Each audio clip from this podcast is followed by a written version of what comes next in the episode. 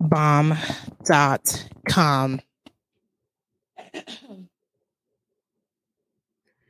Excelente. We have the notes. Trying to find a way to like hide the label to my $8 coffee because the way I'm not going to promote that this latte cost me $8. Don't tell anyone. Don't give them any attention. They don't deserve it. Let's let's start the show.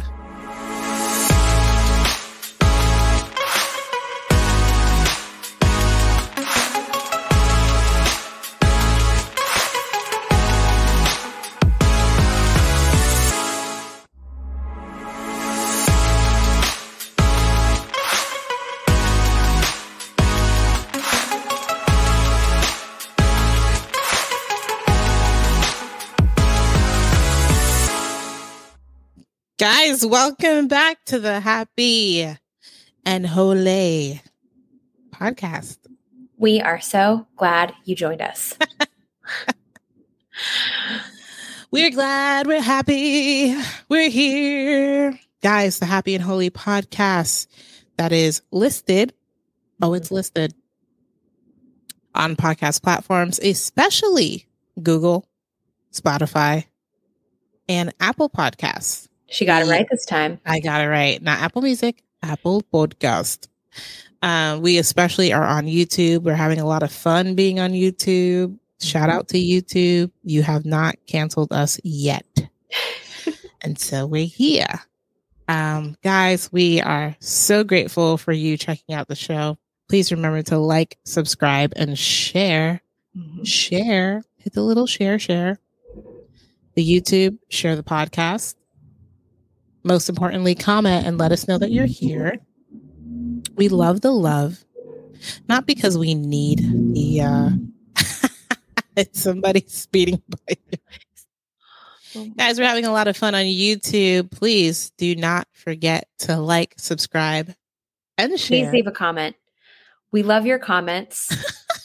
they absolutely make my day. Um, if you want to leave a comment, please only leave comments that will make my day. Oof. Only do the ones that are going to make my day. Listen, comment on our episodes, not for the sole fact that we don't need the attention. Okay. I'm content. I'm, I'm good.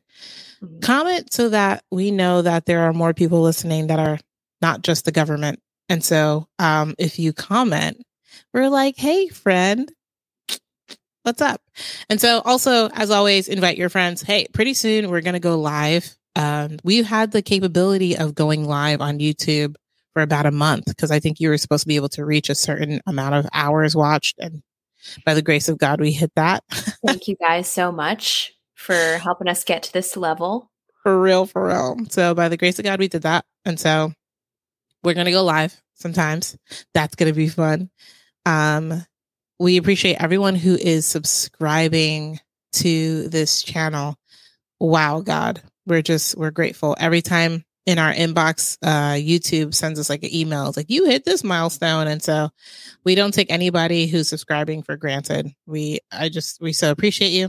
So thank you guys for checking it out. Also we're listed on the podcast channels so that you can listen to us on the go.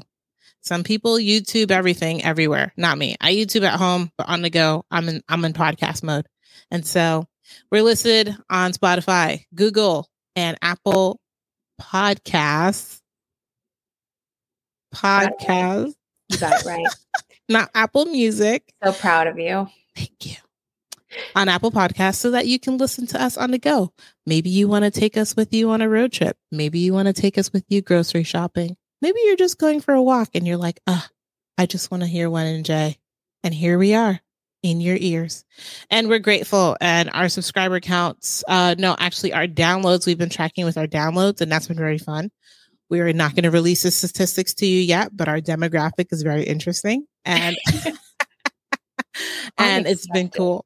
Unexpected. Mm-hmm. So listen, it's a pleasure and a and a joy to to do this. It's why we're doing it. If it wasn't fun, we wouldn't do it. I don't need more work. And so um, we've been grateful for this adventure and we're excited for the future. And so here we are. Yay. All right. So, Oh, we have to we have to go into our tagline. I think it's time we talk about Bulgaria.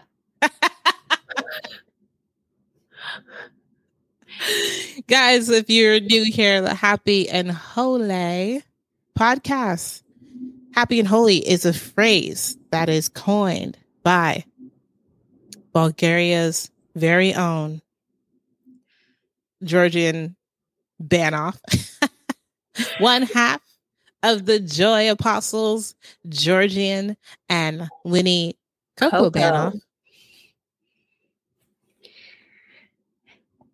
Now would be a good time to encourage yourself in the Lord. Yes, here we are. We need to make our own like after she says that. So, um, one half of the Joy Apostles easily get distracted. One half of the Joy Apostles, Georgian and Winnie Coco Banov, and the phrase goes like so. This is his. Should- do- It's the dramatic pauses. I'm like, the dramatic pauses were like, is it me? Is it? I'm screaming. It's me. I did. I, no, I'm saying the problem is me. uh, did I just quote Taylor? yes, you did. And I That's and. I let it go because I wasn't going to bring her up. the tagline goes like so The world wants you happy, but not holy. Religion wants you holy, but not happy. But Jesus came to make you both. You Both.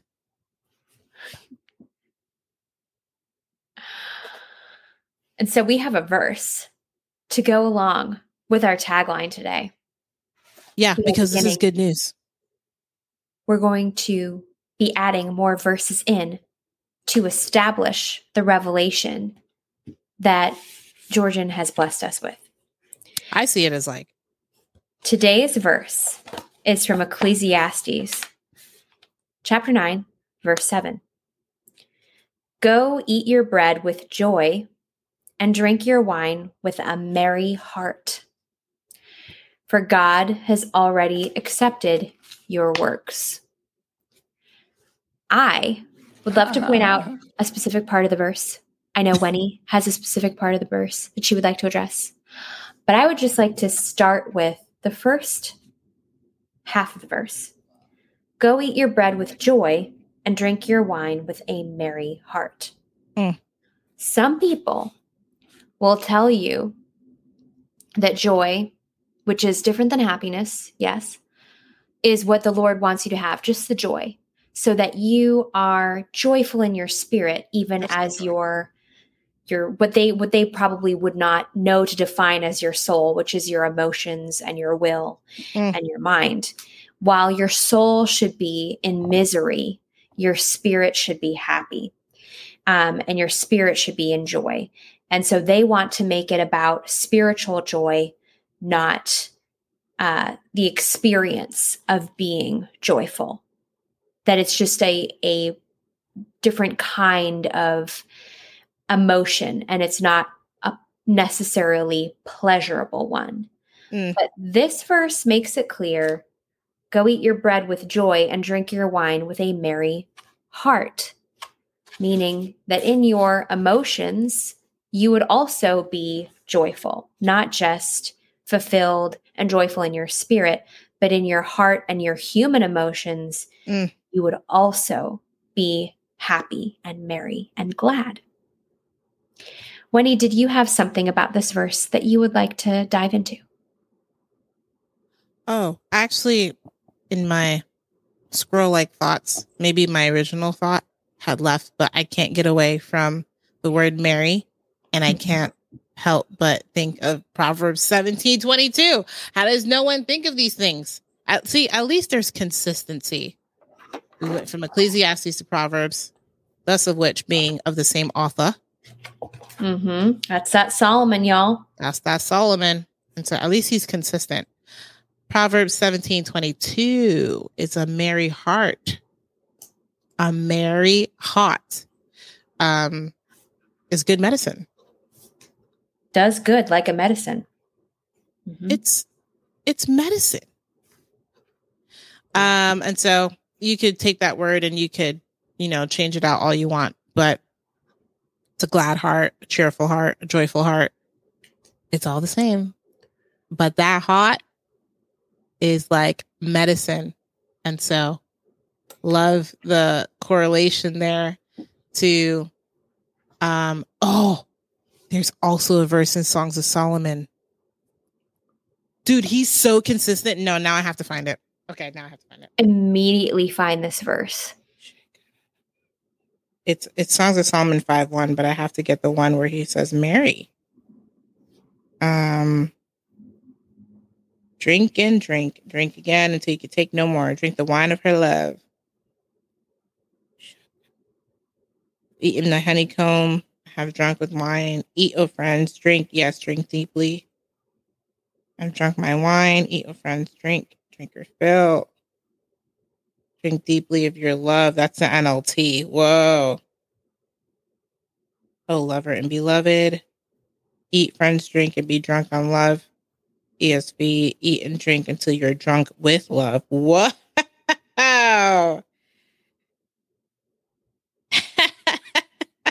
getting me now. Whoa. All right, send some of that my way. it was Songs of Solomon 5 1. What? Listen, even the complete Jewish says it. I'm reading the whole verse now. See, again, consistency. Thank you, Solomon. You may have been problematic and had a lot of women, but you knew how to have a good time. Songs of Solomon 5 1. My sister, my bride, I've entered into my garden. I'm gathering my myrrh and my spices. I'm eating my honeycomb along with my honey. I'm drinking my wine as well as my milk. So eat, friends. Eat and drink until you're drunk with love. The message says, I went to my garden, dear friend, best lover, and I breathed the sweet fragrance. I ate the fruit and honey. I drank the nectar and the wine. Celebrate with me, friends. Raise your glasses to life and to love. King James says, Eat, O friends, drink ye, drink abundantly. oh, beloved. This is King James. I didn't even know that was in there. The, King James comes through sometimes. sometimes some verses slip right through and they're like, oop, James didn't ruin me yet. Listen, if it would have done it, it would have put it right back with Sol- King Solomon. Whoa, Songs of Solomon, Songs of Solomon, five one. It says, "I've gathered my myrrh with my spice. I've eaten my honeycomb and my honey." okay, um, let's do the TPT. Um, come, all my friends, and feast upon my bride. All you revel- revelers of my palace, feast on Feast on her, my loves. Drink and drink and drink again until you can take no more. Drink the wine of her love. Take all you desire, my priest. My love within her will become your feast. Tree of life, I've drunk my wine with my milk. Eat, O oh friends, and drink. Yes, drink your fill. O oh, lover and beloved, eat and drink. Yes, drink deeply of your love. I can't even the, believe the ESV that they that they allowed this verse in here. The ESV says, "I drank my wine with my milk. Eat, friends, drink, and be drunk with love." The ESV. I, I can't believe the ESV nailed that. That's that's pretty ridiculous because they usually ruin most of the verses. Right. The last one I'll read is the contemporary English version that says, oh, says my bride, my very own. I've come to my garden and enjoyed its spices. I eat my honeycomb and honey. I drink my wine and my milk, eat and drink until you are drunk with love. Man, that got me. What was Ecclesiastes again? Read that to me again. Go eat your bread with joy and drink your wine with a merry heart, for God has already accepted your works. He's already accepted your works. That's a reason to be holy Mm-hmm. and happy. And when we remember that our works are actually just Jesus's works that we've received as a gift, then how much happier can we be in the new covenant? God has accepted our works, our works being what Jesus did. Yeah, he is the finished work. He performed the finished work, but he was the complete fullness. Um, crazy to think that Solomon wrote that in the OT. In the OT, it says, Your work.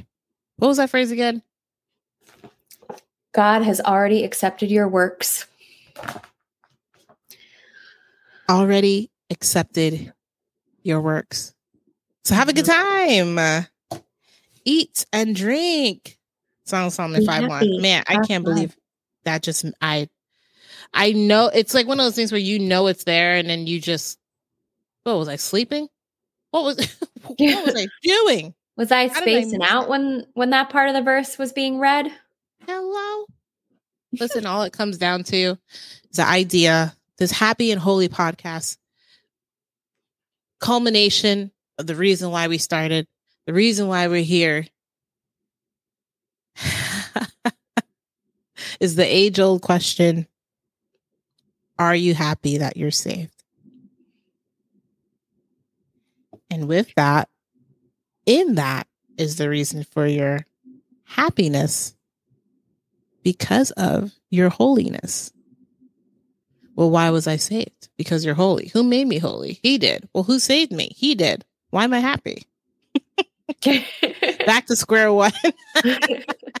Rinse and repeat. Rinse and repeat. Fantastic. Because um with that, we will go to Did you hear?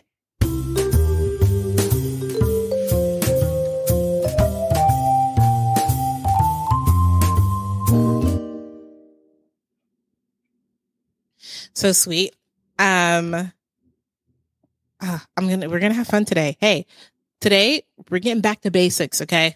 We're gonna have fun, but you know, it's not like we've been slacking, but we just want to bring back some of the goodies. I mean, what we're like nine, ten episodes in, and now we have to already have to bring back the classics, the happy and holy classics. we already have classics that we have to bring back to. um, it's just been a joy to be on this ride with you, Jay. It's it's it's a joy. It is a joy to live life with you and a joy to force everybody to listen to our conversations. and it's great, and we love having you here. Mhm. Um, well, let's get into Did You Hear? Okay. Let's get into it. All right. So, Jamie, Yeah. did you hear? Tell me. Religion is the miracle drug. I've been saying the Bible is drugs for a long time, and it is about time that this is verified with research. Well, according to a 2017 Harvard study um, connected with Oxford University Press, the study was on spirituality and religion within the culture of medicine. And here's the here's my favorite part of that title. It says from evidence to practice. Wow. So, did they study um, a sample of different religions, or did they focus? What was the demographic? They didn't the de- they definitely did study like uh Protestant Catholicism. Um you know there wasn't mention of a lot of other religions but it was like a th- you know it's not like the solely focused on Christianity or Catholicism but it was like interesting to me the the idea of how they got to this how this was like the sum total of their studies um it says that they uh they needed to study the relationship between religion and health, the principal purpose of it, just to provide the, the, the overview of what does it have to do with relationships, um, health, healing, wholeness. Like literally, those are the words that they were using in their study. Wow. And so I'll read a short excerpt where it says the um, relating different forms of religion and participation. So they're studying not only just the religion, but what people look like who have been participating in that religion. It says, especially religious service attendance, and then correlating that to various health outcomes.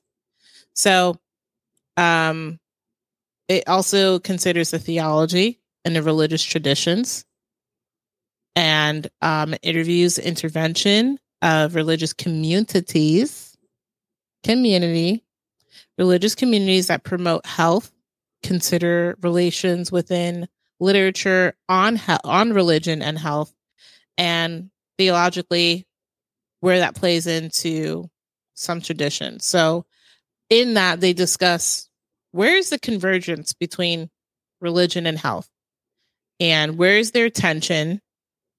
Um, what does it how does it affect one's outlook in um marriage? It studied it studied family structure. It studied um culture within cities that predominantly were reigned by said religion. And so that was pretty fun that it's something that had been studied and how it even the idea that they wanted to study it down to the nuclear family and see how does a family and i'm wondering like what is the what little variables that they plug in? Like so did you guys like stay with like a family for a week and you're just like how do you guys function? Yeah. and um right like i'd love to know how they actually got their source information. Right. Yeah so because of that like um the combination of theologians and scientists um have both came to a convergence believing that religion can have an impact on human beings both mentally and physically. And um, how it plays into cultural factors which is very important and how that structure and meaning affects behaviors value systems and experiences um, also as far as physically but also mentally it plays into how it addresses how spiritual needs addresses patients. Um, well, I'll, I'll, I'll rephrase it. It also addresses, since it's talking about mentally, it addresses mental illness and how the spiritual needs of the patient may enhance recovery from said mental illness. Um, some studies have shown that the health outcomes of those who are I'm going to air quote here, um, practicing religion. Some of the studies have shown that it has included greater lo- uh, longevity, coping skills, the health related like quality of life has improved those who are within the, the realms of um, religion. And so you have seen this is scientifically has been proven that you have seen within these communities the decretion of anxiety, depression, suicide, and then how it plays into people who may have been diagnosed with terminal illness. Wow. Crazy. So, did they say what cities they studied as far as what um, effect religion had in a place? I would love to see. I didn't dive that deep into it. Um, oh, that would that'd be interesting to see. Um, also, they felt like the word religion and spirituality had correlated. So people who were like, because you know, if you ask a Christian, especially those who are, um, if you ask a Christian, especially those that are like, religion is like a curse word. Some people will tell you like, well, I'm not religious. I'm just, I just follow Christ or I just love Jesus. But you know, when you fill out a form of some sort and they ask you what religion do you practice like no one is there's no box that says follower of christ you mm-hmm. under religion you pick Christianity.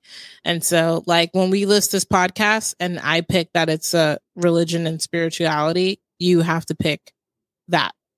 There's no lover of Christ or anything like that. So, the idea that interchangeably is the word religion and spirituality. Mm-hmm. Um, so it's it's it's it's interesting. So with that said, the lack of knowledge linking, um, I have to look into one, what were the predominant? I know that it it was Middle East and um, America were like the two big like hotspots for their studies. So I would love to see like where in America. Mm-hmm. Um, I know predominantly because they mentioned a lot of Catholicism, Protestant Christianity, like they mentioned that.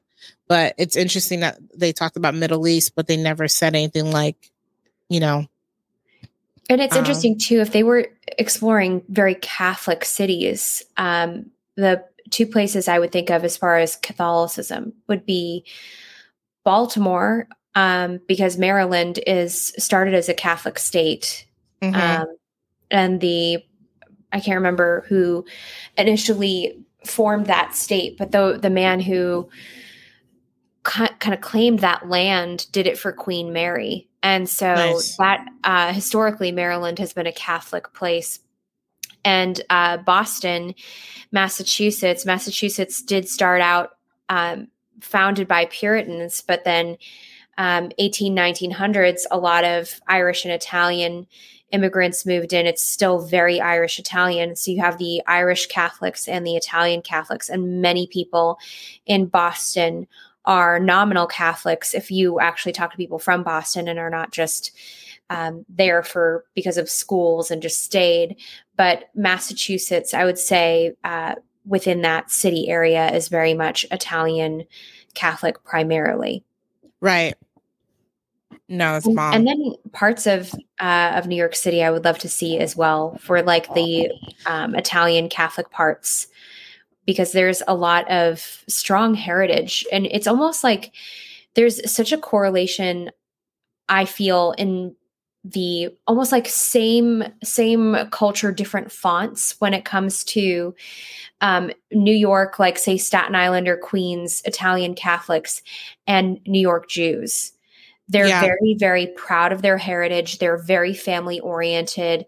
They're very loyal and they're very um, dedicated to keeping certain holidays and doing it with family, doing it the same way. And it's really beautiful to see them really honoring those Catholic holidays that I have not heard of and, and, mean practically nothing to me, and then see the excitement they have with their childhood memories and these Orthodox celebrations. Yeah, I agree. I think that New York, for me, also is one of the best representations for America as far as a Judeo Christian society. And so I could see them studying it within New York. Mm-hmm. Um, that would be really fun. I would love to. Yeah, I'll probably go back into that article and read some more on it. Um, the idea that scientifically being able to prove that a belief like religion um, would be something considered a miracle drug because it has been shown to boost mental health, compassion, forgiveness, gratefulness, all qualities that are strongly associated with people who believe in God. Mm-hmm. So, even saying that practicing these qualities is thought to be ex- associated with like decreasing stress I'll read an excerpt from the article. It says, interestingly, although religion and spirituality spirituality correlate to an external external locus of control. I'm not sure if that's maybe I'm missing the word locus. Maybe I don't know what that means. Um, because there's an I think maybe a focus it means to say. Interesting. I found a typo in Harvard. Anyway, okay. Um this God is, is what we've been power. saying. Harvard ain't that smart. It ain't that smart. Um, so it says most research concludes that those who are religious have a strong internal sense of control, almost like a peace. Um, it says that as they ask God for guidance, they feel a sense of control over their situation, helping them cope with depression and anxiety. Fear that one is being punished or abandoned by God in in the face of medical problems exist for some. This is why theology matters because there are people who still even teach this the idea that um well because you have wronged god because you have sinned and you have fallen short by him whatever medical problem you may have whatever outcome you may have whatever problem you're facing is an effect of your sin and so um in this even studying this okay so it's important what you believe and I will tell you till kingdom comes that we, we have been as a body of Christ misaligned for decades, centuries. We have been beings that have been misaligned, um, letting our soul lead our spirit, and it damages our body because your flesh is a terrible discerner. Your flesh is a terrible pilot, terrible pilot. Should be letting your spirit lead your soul so that it can heal your body. Because once you have the renewed mind, which you can only do by the spirit, your renewed mind, which is your soul, um, your mind, your will, your emotions, then it, the outcome takes effect in your body. That glorification happening in your body. And so um, I, I went on a tangent, so let me finish this article. It says fear that one is being punished or abandoned by God in the face of medical problems exists for some. These negative thoughts associated with religion can be linked to higher rates of depression and lower quality of life. Additional stresses in these cases can are also be harmful to mental health. Mm-hmm. Isn't that crazy? And not only is this bad doctrine uh, bad for health, but it's also bad for the church because that's why a lot of people have church hurt. And it's also why culture thinks God hates them and the church hates them. Yes. Yeah. And, and it's because, crazy because we we experience those people. And and frankly, for those people to conclude that makes a lot of sense because oh, if the people who are religious and love God believe God hates them, then how much more would he hate someone who doesn't know him or follow him? Literally. Why why would we be convincing to the world? It and it's wild to me that people want to showcase a God of condemnation, especially when there is therefore now no condemnation for those in Christ Jesus. That's Romans 8 1. And they want to showcase that. And then they're like, I don't know why it's just so hard. These people just don't, they don't want to believe. Why won't they come to church with me? Because you're miserable. I can be miserable without church. Yeah. They, I think too, like there's an issue when a lot of things that Christians do and believe that leaves them their life in a way that doesn't have fruit. And Correct. so people look for evidence of what what is the effect of a belief or a lifestyle or of a way of doing things and if the effect is a fruit that they don't want then why would they be tempted to listen or follow or investigate what someone is doing. Correct. Yeah. Just remember that the Christ in you is the hope of glory. It's not the proof of glory. Mm-hmm. And so for people to connect with like the fruit, as you're talking about, Jamie, like that's what people are connecting to.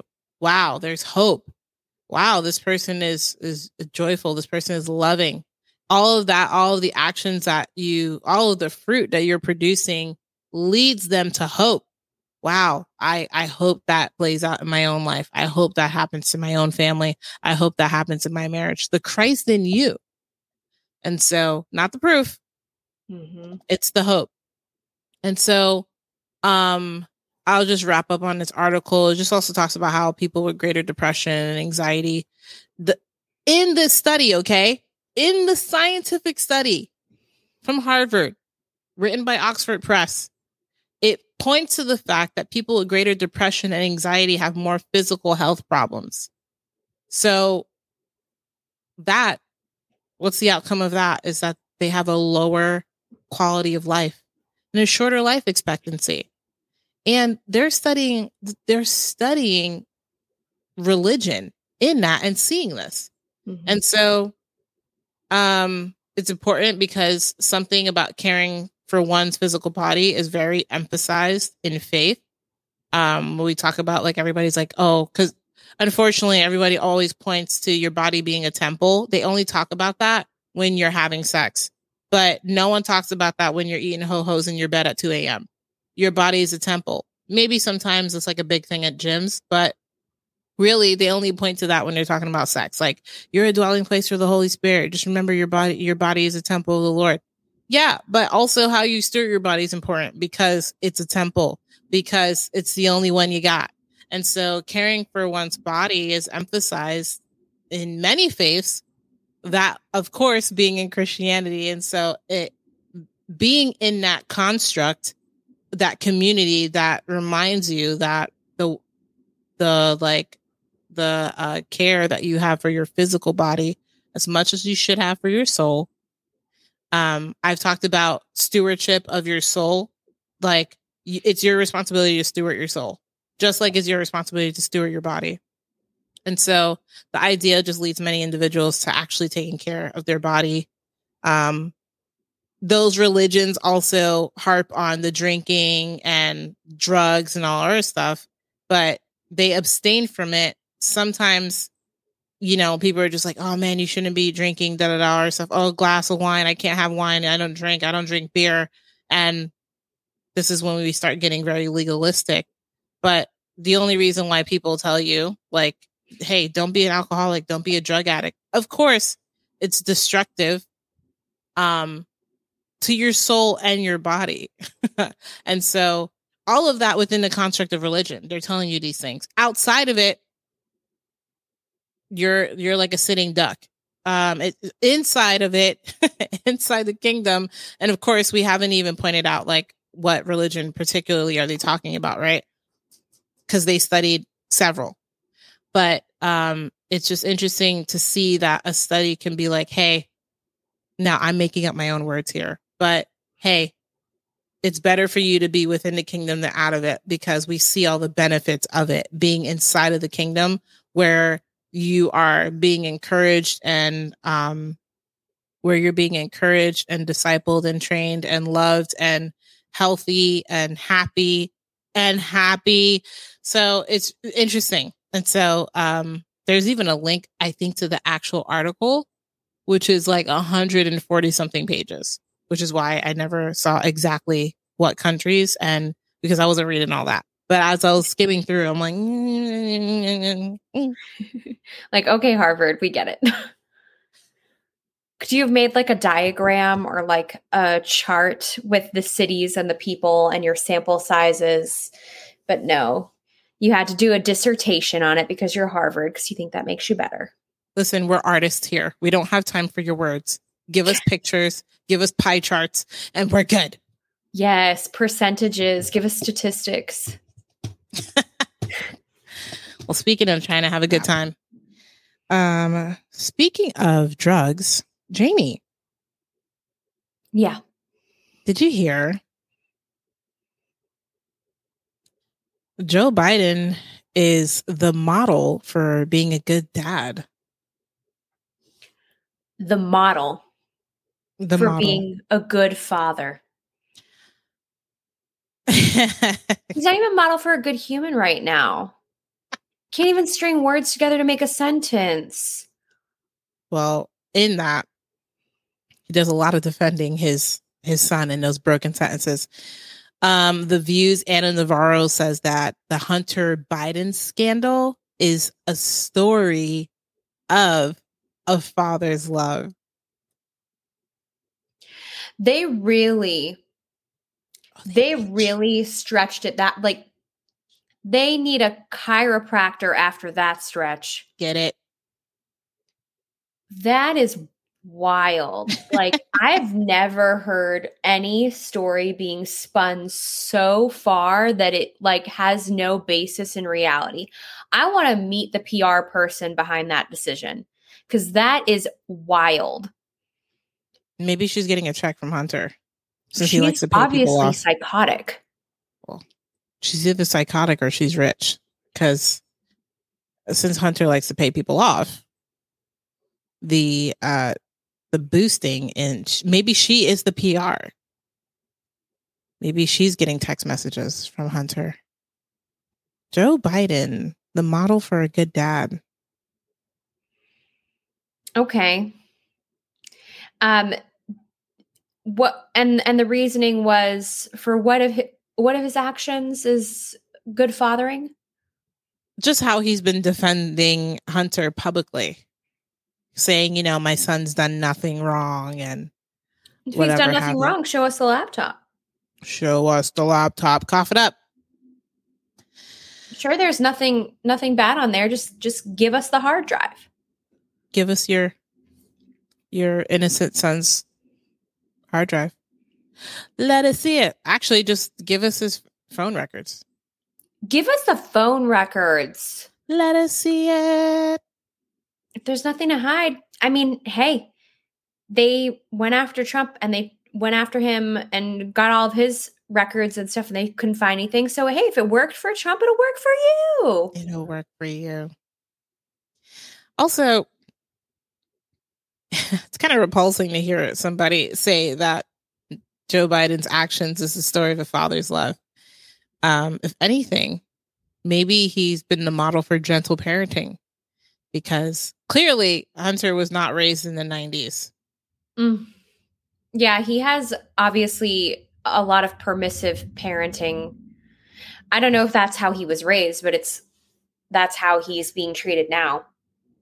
Permissive parenting is very dangerous, and we should talk about that uh, because it seems loving and it seems really kind, but actually it is enabling uh, into destructive behavior.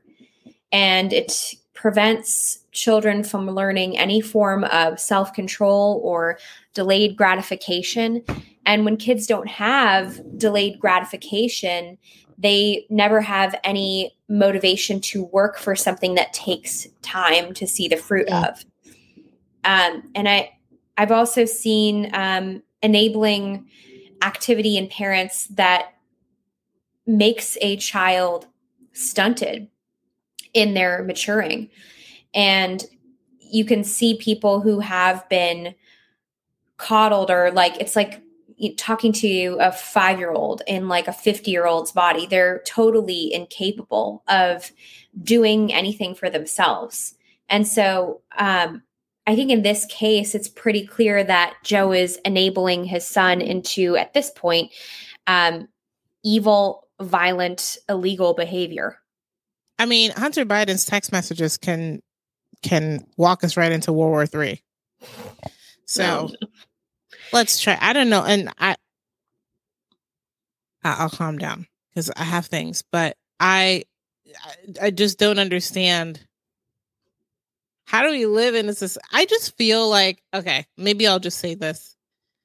I feel like we're watching someone's villain arc, and this is this is like a legit movie where somebody's evil son is like trying to start a world war, and I'm waiting for Tony Stark to just fly by my window in his Iron Man suit, and I'd be like, okay, now I understand what's been happening. Like mm-hmm. we're legit in a movie. Like I was about to say, what villain. installment of Batman is this? honestly, this can't be real, but it is. I mean, this man is texting China and he's like telling people, I'm going to call my dad. Like, I, I don't understand. Uh, so, this idea of him being, uh, Joe being this whole, this whole story with Hunter and Joe being a great father, the story of the father's love not buying it. I know If- what good dads look like. If people actually buy this, they are dumber than I thought was possible. If they I'm- I'm the story and they're like moved and they're like, oh my God, he's just being such a good protective dad. Like, how dumb do you have to be and still breathe? Right. Um I'm I'm beginning to think that the views producers and directors are just AI bots. And these women are just getting paid. They're run by robots. Wait, that's Yeah, I read this. plausible. That is an AI written article. that is an AI possible like face on a on a body that's actually completely plausible. If I was to ask ChatGPT right now, what's the story with Hunter Biden? It would tell me. Should we? Should we? Wait a minute. Wait a minute. Wait a minute. Wait. I think this is a great idea. All right, let's do it. I'm gonna I'm gonna ask ChatGPT. What's the story? In 2019, there were allegations made against Hunter Biden regarding his business activities in Ukraine while his father was serving as vice president under the Obama administration. These allegations led to an impeachment inquiry against President Donald Trump, who was accused of pressuring Ukraine to investigate the Bidens. However, no evidence of any wrongdoing by Hunter Biden was found, and the impeachment effort ultimately did not result in the removal of President Trump from office. Why is why are they bringing Trump into this? They're like literally trying to blame him for unbelievable. What I have is the whole okay, first of all, business dealings with Ukraine and China. It's crazy. The chat GPT is like, I don't have any knowledge beyond 2021, but Ukraine and China. Mm-hmm. Um, however, it's important to know that these controversies are highly politically charged and different perspectives and narratives exist regarding Hunter Biden. Since my knowledge is not up to date beyond September 2021, I cannot provide information on any developing events involving Hunter Biden. And that may have occurred after that time because I asked him specifically about some things, you know what I'm saying? Mm-hmm. So, um, then ChatGPT says, I, re- I recommend checking reliable news sources or conducting an online search for the latest information on Hunter Biden to get the most current, up to date news on any related controversies. controversies. Did uh, any of your answers go into his firm, uh, BHR Partners? No. This is so, I w- would love for you to hear the wording on this because this is very like saying a lot without saying anything. Regarding Hunter Biden's business dealings in China, it has been reported that he was involved with a private equity firm called BHR Partners, which he joined in 2013. There have been allegations of potential conflicts of interest and undue influence due to his family connections. However, it's important to note that these allegations have been disputed and there is no concrete evidence of any illegal activities. Okay, this little phrasing here potential conflicts of interest and undue influence due to his family connections that means nothing. No. That they just said a lot of words for with absolutely nothing in them. No. Uh, that's pretty much what the news pumps out on him anyway. You, we have to go to like civilian based journalism if we want any like actual news on Hunter. And so it's crazy. But what that has proven to me, Chat GPT has influence over the writers at the View. That's what that proves to me. Absolutely. You can't prove you. The can't writers at the View are for Chat GPT robots who chat with each other. Yes, in a in a never ending circle. Mm-hmm. According to 2021. So I don't know. Ana Navarro's like a uh, little take on that is kind of repulsing. Um, only because I, I know what a good dad looks like, and um, he ain't it. If he was half as good of a father as he's being put out to be, then he would be a quarter of a good as a president as he's trying to be. But it's not happening. And so I would not be buying into that. Yeah, I don't know. What father would be the vessel or or the scapegoat of someone who's involved with human trafficking and prostitution rings? The there's evidence alone that the Biden family was profiting over profiting off of a human trafficking ring um, of course, listen to me, YouTube. This isn't allegations coming solely from me to you. Um, this stuff is documented. This stuff is in articles he's being mentioned. Uh, the trafficking that was going on. He was drug trafficking and human trafficking, um, doing it in, in foreign countries like Russia and Ukraine. This is what I'm saying. This man was going to walk us into World War Three. If the kid, if, if like what, what are we in 2023? In 2045 if the kids were to look back at the history books and god forbid we ever step into world war three he will be the main culprit. Mhm. As Hitler was for World War II, we would have a picture of Hunter Biden. All because he's a finance bro who never had a dad who spanked him. Yep, pretty much. Uh, he has also been pretty bad at covering up his tracks and his proclivities. I think he's probably, in the sense that I get, he's really messy. And he's just lucky that his family kind of picks up after him. Yeah. Can't. And um as you said, he leaves like a trail wherever he goes because they have records of Hunter. Again, this is not accusatory, like, oh, I heard. Like, this is documented stuff that they have records that they have shown that Hunter Biden, his corporate, his corporate, like you were talking about the firms, his corporate account paid for ex um, escort services that have been tied to human trafficking because trafficking because where are they mostly getting the girls for these escort services? They are Mhm. trafficking these girls from other countries, bringing them here, and then they're like, "Hey, we paid for this girl," Mhm. and that's why my next "Did you hear?" Tell me. is highlighting this good news.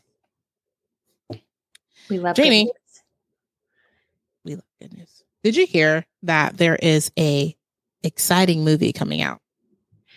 I have heard. Please go on. This movie, the name of it is The Sound of Freedom. Yeah, it's a super exciting movie. I think we have a friend who will who is going to plug it. So, um let's invite our friend out and we'll have him plug it and then we will chat about the movie. One of the most disturbing problems in our world today is human trafficking, and particularly the trafficking of children. Our future is our children. Now, the first step in eradicating this crime is awareness. Go see Sound of Freedom.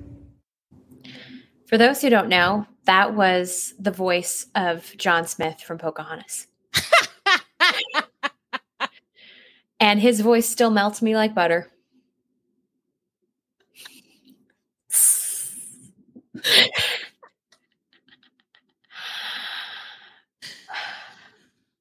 Tell them who it really was, Jamie. I don't know how they got John Smith to do this one. How could it be? well, so for those who can't see, since Jamie won't tell tell the listening crew, that was Mel Gibson. Not everybody does watch Pocahontas, um, or knows the voices, but that was our friend, our friend, Mel Gibson, who um was promoting, if you could even call it that. He was really plugging and just basically like it sounded like there was no room for negotiation. He was just like, go see Sound of Freedom. So, Sound of Freedom tells the story of Tim Ballard. Um, I love this man's story, and I love that they're making a movie out of it because it's a long time coming. I've been following Tim Ballard since being connected with um, ministries like Global Celebration that put into, uh, they put faith into action and they see a wrong and they want to make the wrong things right. Uh, Some of the things that even Global Celebration does is like only Jesus can do this through these people. And so um, the founders of Global Celebration, Georgian and Winnie Banov, the Joy Apostles we mentioned earlier, um, their life's mission is to see children rescued from being trafficked and children um, being rescued from being forced to be child soldiers. And so getting into the story because it, you know, it was never on my radar. So being connected to people like Global Celebration, who life mission is to just put a smile back on a child's face.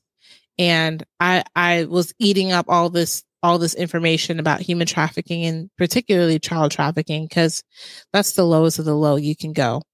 And um, hence, why would anybody try to correlate anything that Joe Biden does for his son as a loving father because a loving father would put his son who is caught up in all of that straight into jail. Ministries like Global Celebration are doing wondrous works rescuing children, which led me to find out about Tim Ballard. So Tim Ballard is a um at the time he was a US federal agent who like re- he like was rescuing children. Particularly this story, this movie is about him rescuing a young boy from child traffickers in Colombia. So, um after he rescued the boy, Tim thought his job was done and he's like, "Oh, this is amazing. We did our thing. Like, all right, let's go home, boys." But then he learns that the boy has a sister and she's being held captive by these criminals who are looking to exploit her. So again, as we talk about the escort services and all that stuff, like criminals kidnap young girls and they exploit them.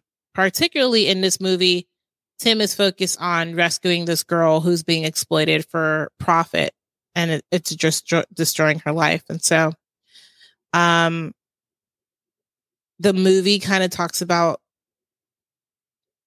he's torn between his work and his conscience because his work is like, I need to move on. The mission's done. I'm following orders like a good soldier. But his conscience is like, would you want this happening to your own daughter? So Ballard just decides he's to go, he's to go through hell or high water and rescue this girl. And so he ends up quitting his job because what whatever. I haven't seen the movie yet, but I know of his story. But he quits his job because, like, again, good soldiers follow orders, and this was not part of the job. And so he's like, "Fine, I quit." So he goes to Colombia. He, you know, faces the jungle, and he risks his life to save this girl. Hence the sound of freedom. And so um, I'm I can't wait to see how Angel Studios like depicts this visually. But it's an amazing story that the whole focus of this movie is to highlight, to bring to light, to exploit child trafficking for what it is. Um, that's why it's the center of the narrative because people need to know that child trafficking is real and it happens. It happens overseas and it happens in our very own country for those who reside in America. And some of the very people that you love who are in Hollywood, a lot of the people that you love who are maybe in sports, a lot of people that you love who are in media are caught up in these child trafficking rings where they are kidnapping children, exploiting children. This is why when it came to um, LGBT and everything that was happening, um, we were asking for the defense of like preserving the purity of children because there is something really sick and sinister about the community um, that they had a really sick satiation for children and why. And so the Sound of Freedom, anyway, the Sound of Freedom explores the injustice of child trafficking, but you're seeing it all through the eyes of Tim Ballard. He's also on social media if you want to follow him and get to know his story. Um, and he rescues the children. And so Tim Ballard, if again, if you follow him on social media, you'll see that he's still continuing to do this work, not just in Colombia, but all over the world, as well as he's, he's adopting children because again, um, children are a gift and they're meant to just have the freedom to be as pure as they can be for as long as they want to be. And um, when you take that, when you take that choice out of their hands because you want to exploit them for your own profit and um, your own gain. There is something, um, there's something really sick about it, and there is something that um, I just wouldn't want to be you. If any time that Jesus was very blunt with, um, I would say violence, if you would even call it that. but anytime Jesus was very blunt about putting his hands on somebody else, it was when he talked about children and what to do to someone who exploits a child. And he said he went very New York City and mafia. It would be better for you. He didn't even say this is what you would do to somebody who exploits children. He said it actually would be better for you to just tie a millstone around your neck and throw yourself to the bottom of the sea, which is in case you haven't picked up if, in case you haven't caught on, that's where the mafia got it from. Um, but um, yeah, it's just the idea. Like, go see the movie. Um because there's a lot of things that need to be brought to light as far as what it looks like with child trafficking particularly i mean human trafficking is terrible um but child trafficking is the lowest of the low. And when you have people like tim ballard who are fighting this fight who he does it like you know in the beginning he was doing it through his own funds and now he goes all over the world and he has people who who so into that. And there's also you know ministries like global celebration that you could sew into that are helping to rescue children to just put a smile back on their face and put them in a happy and healthy home. And so um sound of freedom you heard mel. Go see it. Mm-hmm. Yeah, I think it's really important to support films like this because even if you understand that the unfortunate truth is there is human trafficking happening in this country um, among groups of people who are considered elite in our culture, even if you know that and uh, you maybe don't need to see the film, I would encourage you to see it anyway because I think it's very important to let the people know who are doing this that it's not just conspiracy theorists, which is a term that was created by the CIA. So I almost mm-hmm. don't even want to use that term. Um, but um, Am I allowed to say CIA? I know some people, some people don't even say CIA. I said it like ten times. I mean, we. I'm going to do an alternate clip if we don't, just so we can decide if we want to use the actual term. Um, yes. Conspiracy theorist is a term that was created by the C underscore A.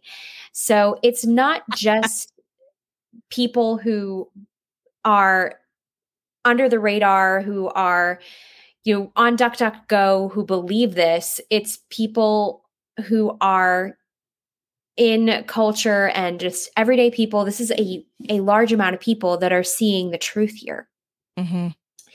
And so we need to remind the people that think they're getting away with this that there are actually a lot of people who know what they're up to, and we are not okay with it.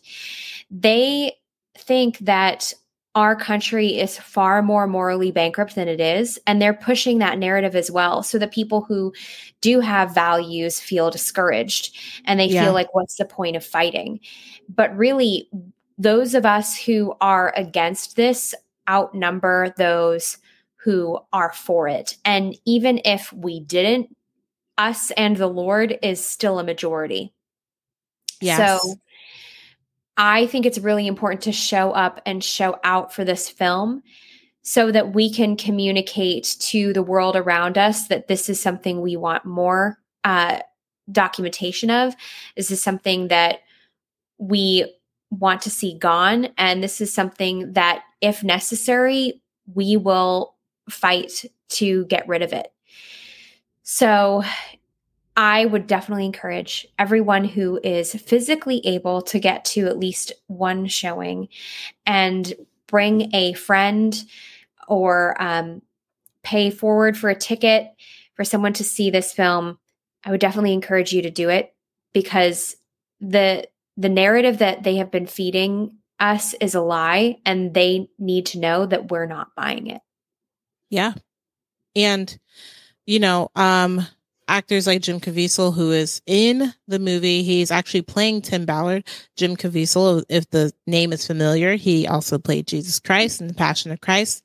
And he believes that the movie is going to empower people with knowledge, with knowledge and understanding just how sick the world is as far as fighting human trafficking worldwide. And perhaps will bring some more whistleblowers. I think that's like a buzzword now online, but it will bring forth some more whistleblowers who may have been afraid to speak, but there's something about seeing it visually that may stir something up in the whistleblower um, to speak up. And so Caviezel and actually his co-star in the movie Eduardo, I I don't know his last name, but the actor Eduardo is considering um to run for presidential bid, bid he's considering to run for president in Mexico. And so that's also like interesting. And I don't know, just something in him was just like, we have to do something about it. But all that to say is that the reason I mentioned Eduardo is because both actors who are known to be Catholic, very vocally pro life. I think even Jim Caviezel, I think, is adopting children or has adopted. Um, but they're stressing the connection between sex trafficking, child trafficking, human trafficking, and pornography, and how that also plays into open borders, another buzzword, and abortion, another buzzword. And so Jim and his boy, his co star, are saying, hey, this is all connected.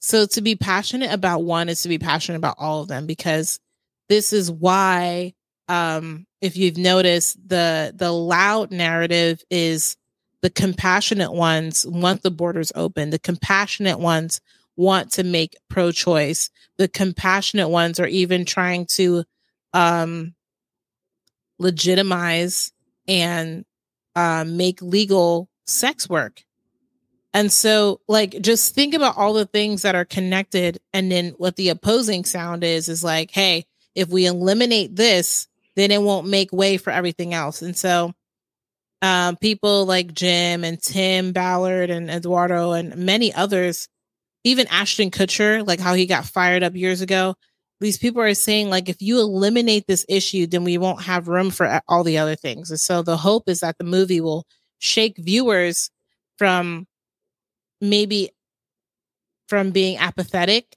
shake the viewers from being apathetic and then stepping into action to aid the victims of human trafficking across the globe, which is why I mentioned global celebration. That is a very, it's an amazing ministry to step into because that goes from apathy into action. And with, um, you know, global celebration is tied into missions. Missions is a big part of it. And so with that, when you feel helpless and you're like, I just saw this movie. What do I do? Where do I go? You can partner with ministries like that. And what happens with missions is you either sow or you go. And Tim Ballard was somebody who was like, I'm going to go. And maybe Jim Caviezel, like you're wondering, I'm sure he gives a lot of physical cash, but maybe you're wondering like, what are other ways to sow? I feel like Jim being an actor in this movie is him sewing because like his name carries a lot of weight people are going to see the movie because his name carries a lot of weight, right? Um, plus, I think he also agreed to do the movie because this is something he's very passionate about. But he's sowing his name, his time, his talent.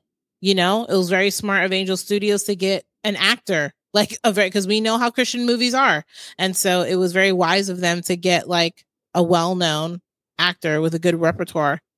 And so, um, people are just doing what they're what they're trying to do to step in and make sure that this is gonna have effect. And so movie, it just it's gonna be powerful because it's gonna sink right into your heart and you're gonna be like, what can I do?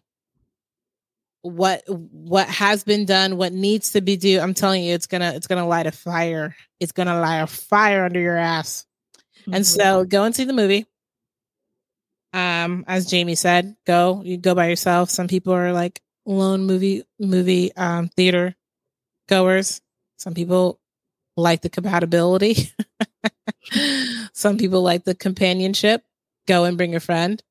Um, or if you don't want to go, some people are like, I just can't. I just uh, um, pay for someone else to go. Who wants to go?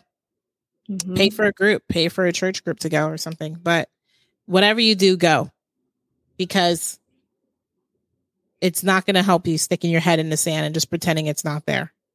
Mm-hmm. It's not going to do any child any justice. And so I'm grateful for Jim Caviezel doing his thing. Of course, Tim, but even Jim putting his career on a line, you know, I think he's said many a times that like he does not get the same calls. Mel Gibson also, like with the C underscore A, like he, the man's blacklisted. Mm-hmm. And so and they also deemed him to be crazy, just like they did with Kanye. So, um, just saying. Um, Jim Caviezel, I'm super shout outs for him, and I hope that he gets all the deals in the world after after this movie. and I'm sure he did an excellent job acting. So Mhm. we're grateful for Jim Caviezel. Um, who for me, I'm gonna tell my kids that's the man who played Jesus, Jim Jim Caviezel. Um, I don't know about this Jonathan Roumie guy. My kids won't even know he exists, but I'm gonna tell my kids the man who played Jesus on the big screen. That was Jim. And on the small screen, it was that guy from the Book of John film.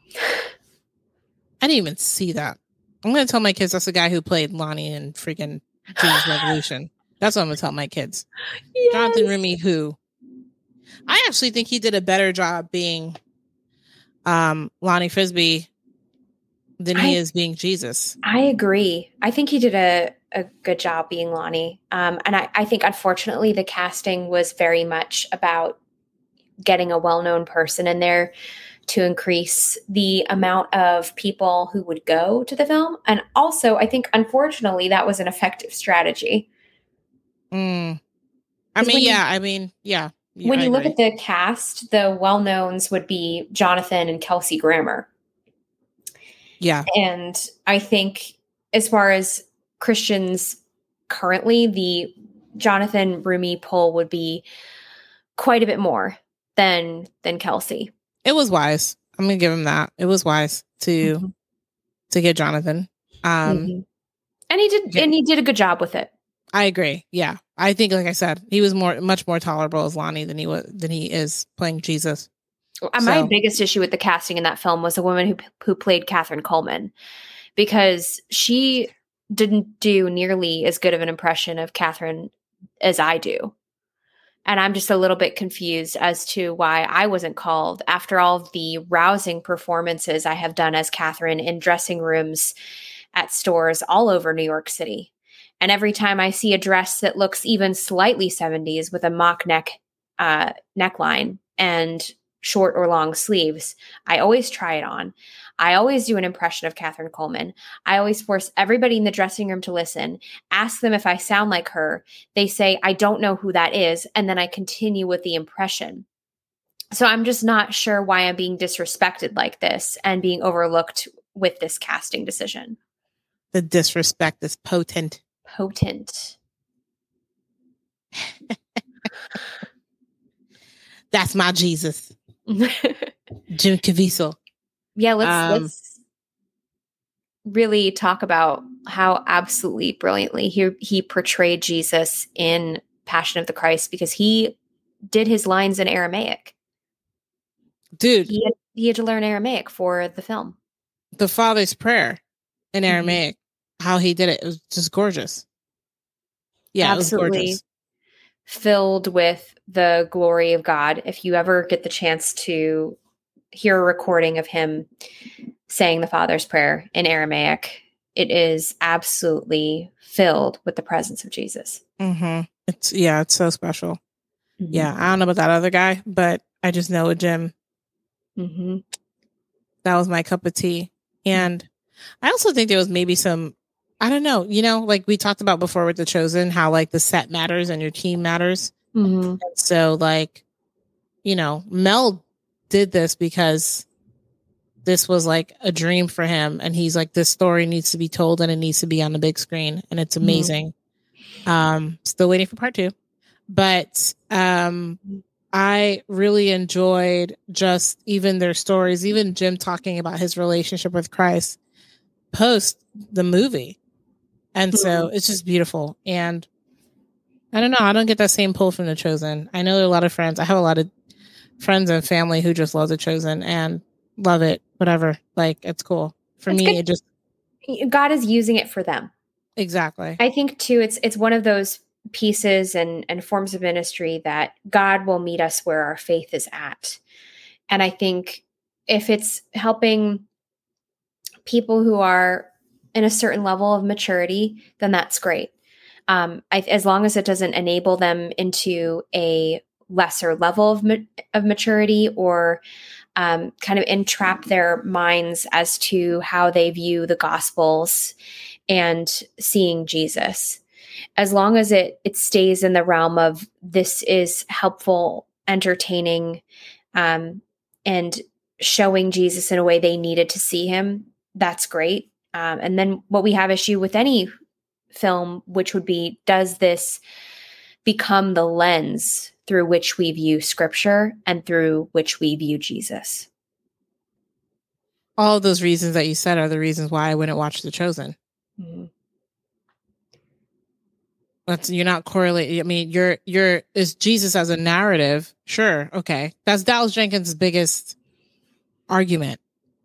This is my version of Jesus. Well, I don't want your version of Jesus. I want the truth. I want like depict what like again, we're not comparing apples to oranges with the passion and the chosen, but like Mel and his team was not like, oh man, what would I love for Jesus to say at this moment? Like they were trying to go, I mean, you know, one of my favorite movies of all times is the Acts movie. Mm-hmm. Because like they're literally just acting out scripture line by line. I don't need you to embellish anything because uh, this is where you start. Once you start inclu- including your own narrative, is when you start delving into the little, a little bit too much of the humanistic version of Jesus, the Jesus that's tolerable, the Jesus that's easy to swallow, and um, it's hard to not correlate that with your scripture because some people who have no knowledge, some people who not are not mature. There's no maturity rating or maturity warning when you watch the show to say, "Oh, this is only a narrative. Um, this didn't really happen in the Bible. We just imagined it as if it did." Mm-hmm. Where's there's no viewer discretion for that. And so people watch it and they take it as Bible. And the chosen is not a replacement for you reading your scripture. Mm-hmm. And I think too, um, it's not a. I think it could be fine for people to to watch it and and read scripture. Um, my issue is when it it sinks into a level of the heart, mind, and soul, where it becomes an interpretation of scripture that they always read into when they read scripture, and it will prevent them if they're not mature, it will prevent them from discerning for themselves and hearing the Holy Spirit and what He's using the Scripture for for them. Um, and I think that actually that danger can happen in a lot of other ways. For example, hearing bad preaching, bad doctrine, and um, any kind of teaching that leads to a codependence on leadership with reading scripture I mean, this type of thing can happen just as easily with someone who has a study Bible and they've become too reliant on the notes in the Bible. Um, but I think film has a way more powerful mind heart connection. And that's why we have to be so careful. You know, there's, yeah. though John MacArthur's study Bibles have done a lot of damage to the body of Christ. Um, there is limitation with his notes, and he's not quite as charismatic as uh, the actors and the storylines in The Chosen. And so it is a far more intrinsic connection the viewer and reader is making with the show through scripture than they would with bad notes in their study Bible. I um bad notes in your study Bible. Um, yeah, I don't know. It's just that's just my critique of the show. I, I think I had watched I watched season one, I think during COVID. So it's not like I'm completely like abstinent from having watched the show and I don't know what's going on. It's just that post season one, which which I think was very genuine and very pure. Um, and they did not like they weren't coloring outside the lines too much, to which like, oh well, that's the thing about being a creative um even when you color outside the lines as a creative um because creatives i know they don't like to be put into a box but boundaries are not always um boundaries are not always dangerous um and sometimes boundaries is love. mm-hmm. It sucks, but like a good parent puts boundaries on their kid. God put boundaries in the in the garden. Like boundaries is not like, you know, coloring outside the lines. Like I'm not telling you to get back in the box. As a creative, I would hate that also. However, we have things that confine us so that our structure actually can empower us to produce something that's good. And um anyway, just with the chosen. I think I, I I don't even think I actually liked the way I felt when I watched like the first episode of season 2 and I was like, I um I'm not gonna get too far into this. And um so I kind of just like left it at that. Um so the chosen is not for me. Um if you watch it, I don't really care, but you're not gonna convince me. Um and I don't personally, okay, don't hear what I'm not saying, but personally, I don't see it as an evangelistic tool because when I evangelize, I'm not trying to present a Jesus that's easy to swallow. I want to present you the real Jesus so that when you do encounter him and you encounter more truth, you're not offended by the lie I told you in the beginning. Mm-hmm. So if I'm ministering to an LGBT and I'm like, well, God loves you the way you are, like that's a half truth. Mm-hmm. And, but people love to minister and evangelize with that line. But then they step into church and then they start hearing uh, they start hearing preachers say like well this is why the lord condones homosexuality because blah blah, blah. and then that gay person sitting in church i thought god loved me the way i was mm-hmm. why are you what do you mean homosexuality is not okay this person who led me to christ told me that god loves me the way i am and so i just i'm not a fan of i'm sorry i'm highly skeptic and very critical of um the presentation through mm-hmm. evangelism and media is a beautiful way to evangelize. But um, we didn't have to we don't have to conform to society and culture just to preach truth. I think too just um, touching on what you were saying about god loves you the way you are. I think um, firstly as people who the two of us are obviously quite dedicated christians um, but I would say, I would go so far as say, while God loves you, God loves me, and God loves um, every one of his kids, I don't think he loves any of us the way we are, as in the sense of like, I don't have to change. Mm-hmm. I think um, our reality as people who pursue Jesus is that we are constantly changing and growing. So the way we are is actually process and not a place. And so anybody who wants to stay in a place, regardless of where that is, God, anybody who knows anything about God or the way he works with people is he never asks people to stay where they're at, whether it's Abraham or David or um, even like failed uh, failed people who did stay where they were at and did not grow and change like Saul.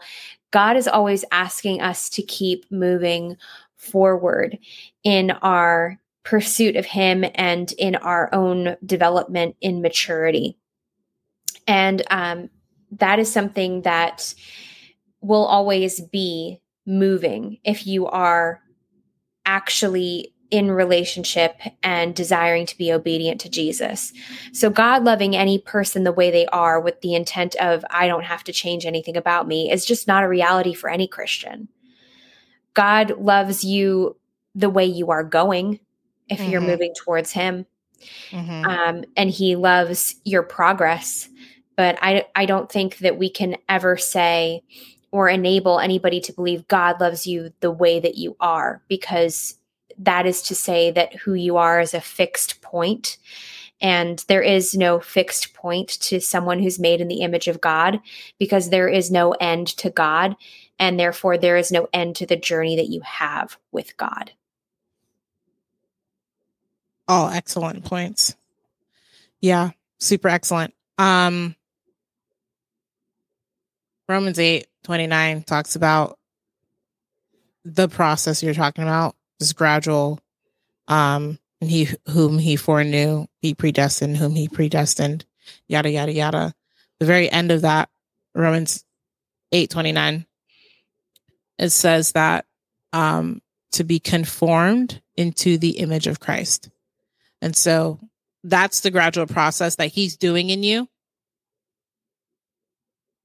by grace alone, by faith alone, in Christ alone, like he's doing that in you. Also, Romans 12, 2, that word being transformed, being renewed. that word transformed is um the same as a Greek word. That Greek word meaning metamorphosis. And Mhm. so if you think of caterpillar, cocoon, butterfly, transformation is a process. Um, God loves you for you as you because he created you. But in order to accept you, he accepts you by Christ in you. Sure, God loves you. This that's where it's a half truth. God loves you. Of course God loves you. He created you. You're his. You belong to him. But now in order for you to be his, that oneness with Christ, gotta have Jesus. He's the best part of you. He's what makes you look good. hmm And so um I don't appreciate that half truth. But anyway, we digress. I just I uh, it makes me it triggers me. Let's just say that. I get a little triggered by that. Um but anyway, I end that with saying that the chosen like let it do what it, what it has to do and it's ministering to the people it's ministering. But I just wouldn't stop there and I even would just be so much to say that like I would love for Dallas to just feel challenged to like why don't you just put the Bible on display for what it is? It's already beautiful. It's the best script that's ever been written. Just follow it. That's why again I love the Acts movie because there is no script. They move their mouths and they move their hands. There was nothing like you know what I mean? It was beautiful. And so um this humanistic this is where we're getting into issues with culture because this humanistic hippie jesus that they're presenting is the one that's easier to swallow that doesn't cause for a transformation in your life because i get to stay the way i am So good. anywho i came across um i came across a very uh i think it was on tiktok actually i saw this excerpt from a podcast Mhm. um Shawn Ryan, who also I think he was either yeah, he was an ex Navy SEAL. But anyway, I'm gonna speed through this. His wife gave him a book. He wasn't walking with the Lord. He was a very angry man. Their marriage was strained, the whole thing. And his wife gives him a book. The book title, The Case for Christ, written by Lee Strobel. And Shawn Ryan tells a story of his coming to Jesus moment, his testimony, and how he came to Christ was actually through that book. As he reads it, which, if you know Lee Strobel's story, he was an atheist who went on a venture, went on an ex- extroversion to disprove Christ. And um, in disproving him, he actually proved his existence, fell radically in love with God, and now it is apologetics is now his language. He speaks apologetics. So he writes these beautiful scientific studies of the case for Christ, the case for the crucifixion. If you want to read about like the scientific medical breakdown of the crucifixion and how is it that Jesus could have had a crown of thorns and um what do you mean like his heart ruptured like all these things like you break down the science like just read through um if the um if the passion of the Christ had ministered to you visual visually, you can let the case for the crucifixion minister to you like uh cognitively where you can go, okay, let me read this and you can break it all down. Those are for the intellectuals.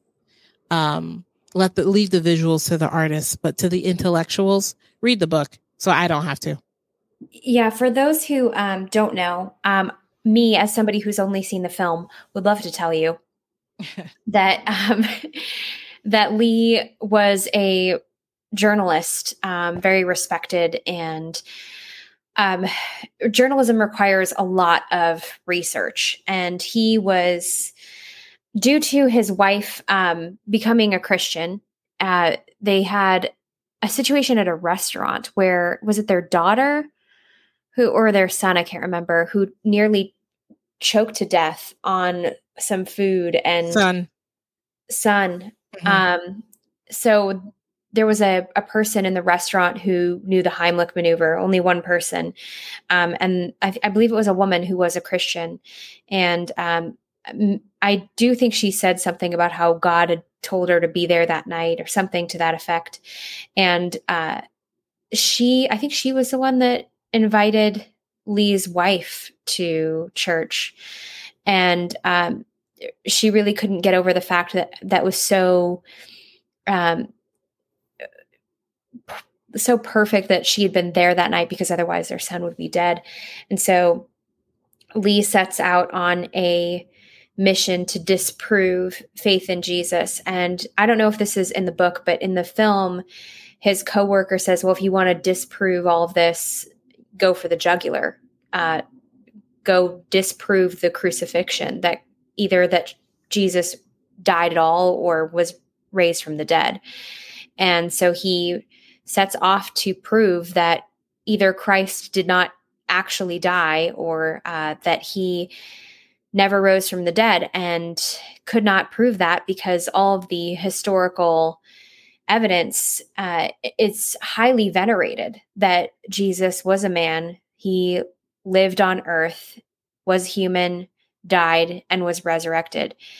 And so um, I, I, think another uh, story to pair with this one would be if anyone knows uh, Sir William Ramsay, who was a scientist, I believe in the 18 or 1900s, and he wanted to investigate the uh, the factual backing of the Gospels, and so he looked into verifying the scriptures and found that Luke's writings, so Luke wrote the book of Luke and Acts, uh, he found that the writings that Luke did were the most accurate um, that any historian could have done on this.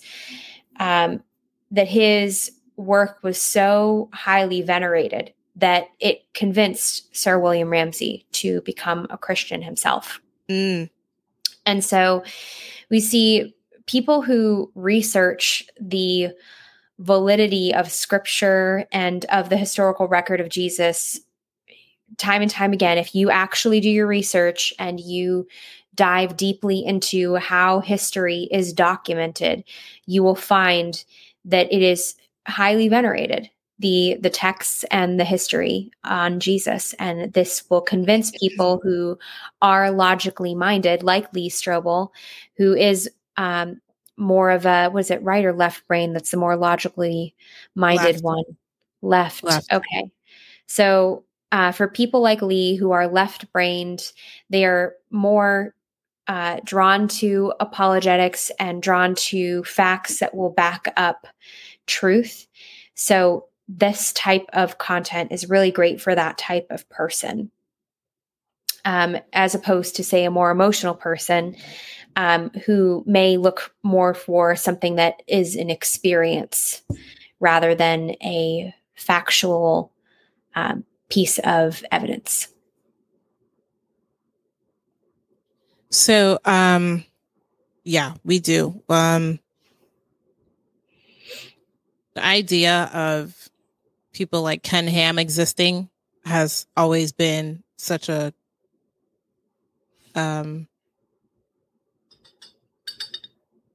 it's like a level up for Christians that we have like Ken Ham in or we had Ken Ham in our lives because um when evolutionists wanted to come and say like well you guys believe in a fairy tale because you just believe that magically somebody just spoke into all existence and creation just came forth and Ken Ham is like that's exactly what I'm saying. And so we then, because of people like Ken Ham and Ravi Zacharias, we then were able to progress as Christians in fields like science, where we finally got to communicate to Christians that like we don't have to be afraid of science because science doesn't disprove God. Now we can use science to prove God's existence.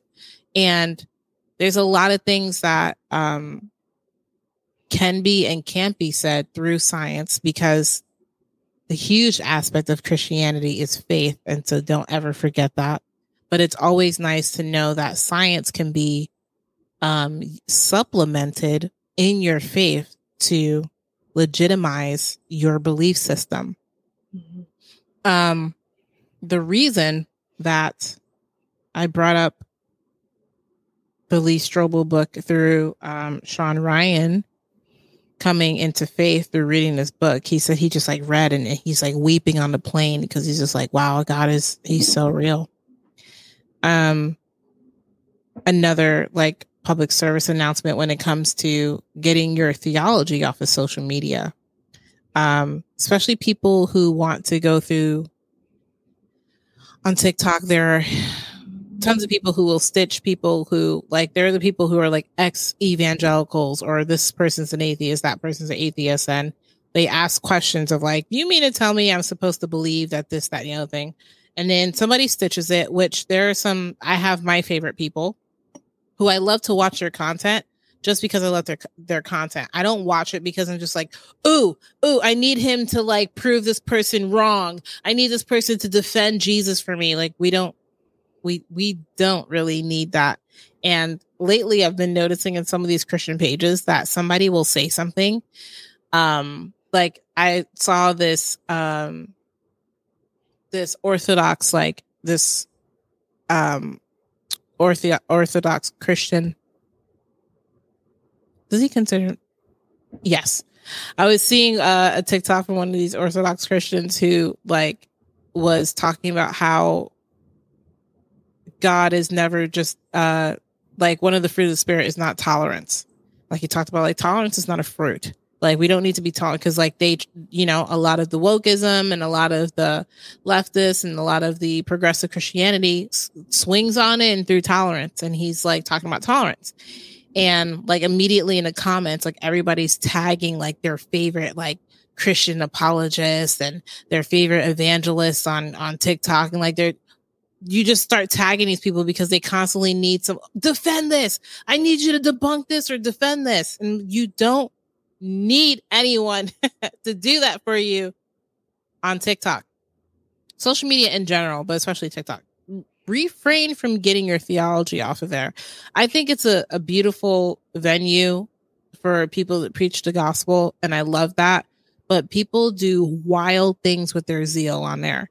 And so I have a love hate relationship with the, the fact that people use TikTok to evangelize because I love that we're trying to, we're finally trying to be at the forefront of culture. But sometimes as we get lost in our passions and our zeal, we, we get really chuggy with it. Mhm. And a lot of them tend to lose sight of what really is my purpose on here. And it's just to display the works of Jesus. And I know some of you may be thinking, like, well, yeah, but some of them are doing a great work, like the apologists. Like I follow a couple apologists on on there, and some of you are thinking, like, yeah, but they're doing a good job because you never know the one person who could see that video. Can I give you a shortcut? Maybe that I can cut down on the time that you consume on TikTok, or I can cut down on um condense all of this into one little reminder is that people who are not of the spirit cannot conceive things of the spirit.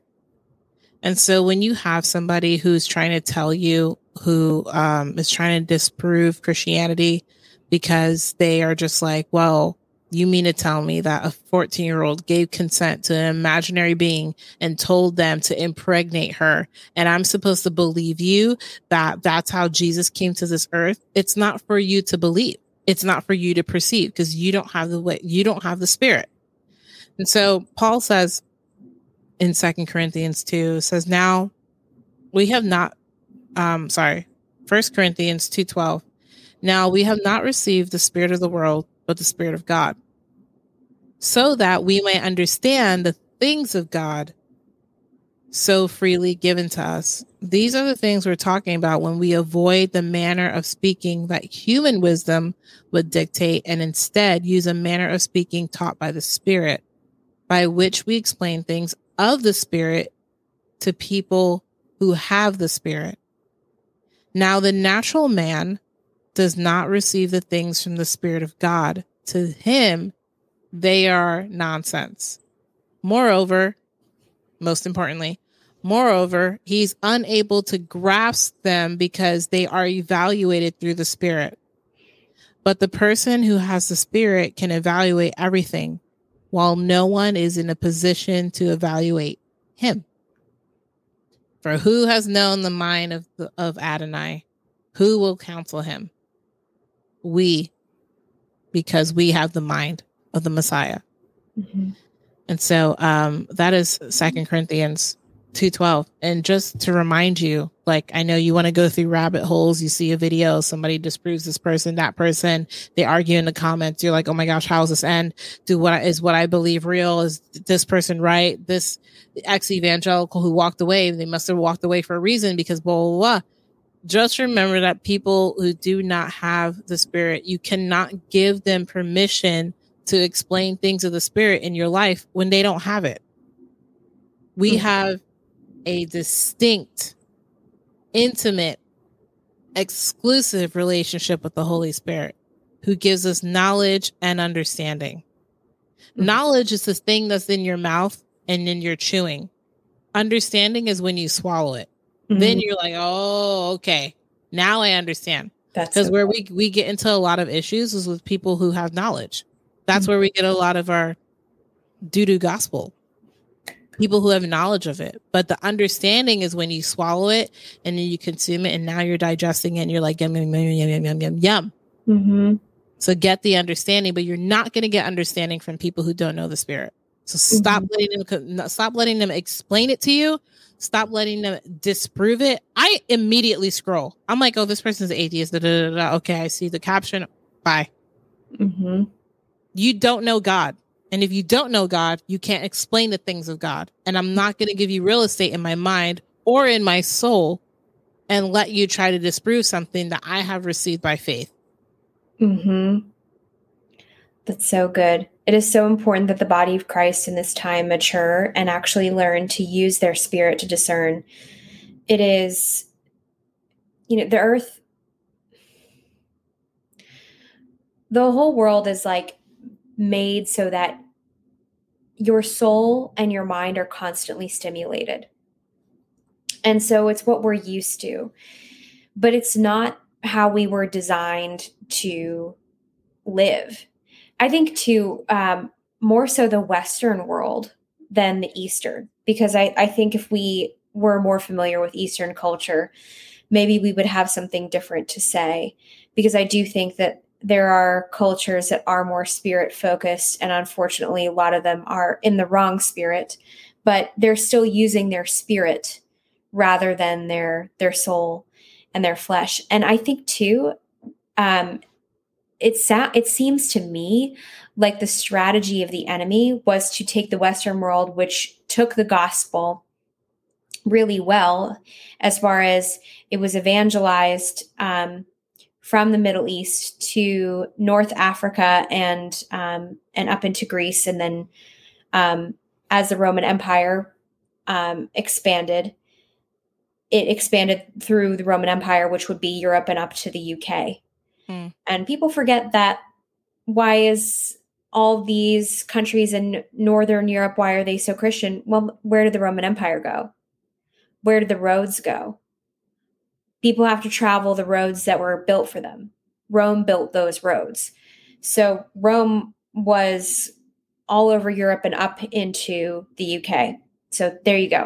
If anyone wants to get mad about where Christianity has been historically the strongest, don't ask me. Go back in time and build some roads if you want them somewhere else. But the Western world took to the gospel really well because of the roads. Um, and so, how um, strategic is it that the enemy wants the Western world focused on their soul and their flesh because that's the part of the world that actually has the right spirit?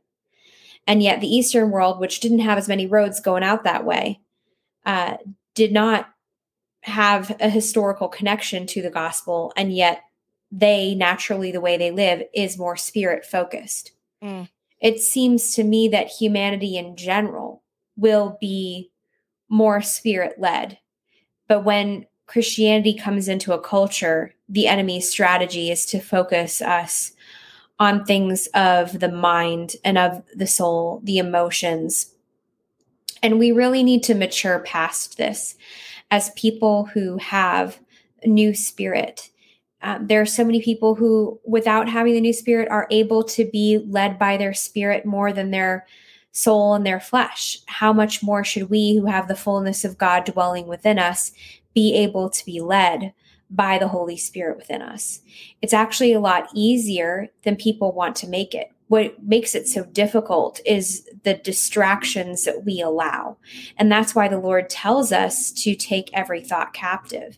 And I think if you really pay attention to your thoughts, you will realize how, um, one, the way that our um, world is set up will set us up for distraction. Um, but also the way that our, our thoughts will go will set us into kind of uh, cycles of uh, looping and inconclusive thoughts.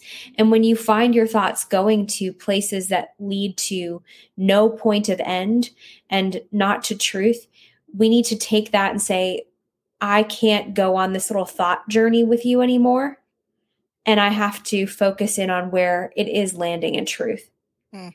And I think two great books to if to see how, what this practically looks like, written by written by nuns. Okay. You, you are never going to get me to stop talking about nuns.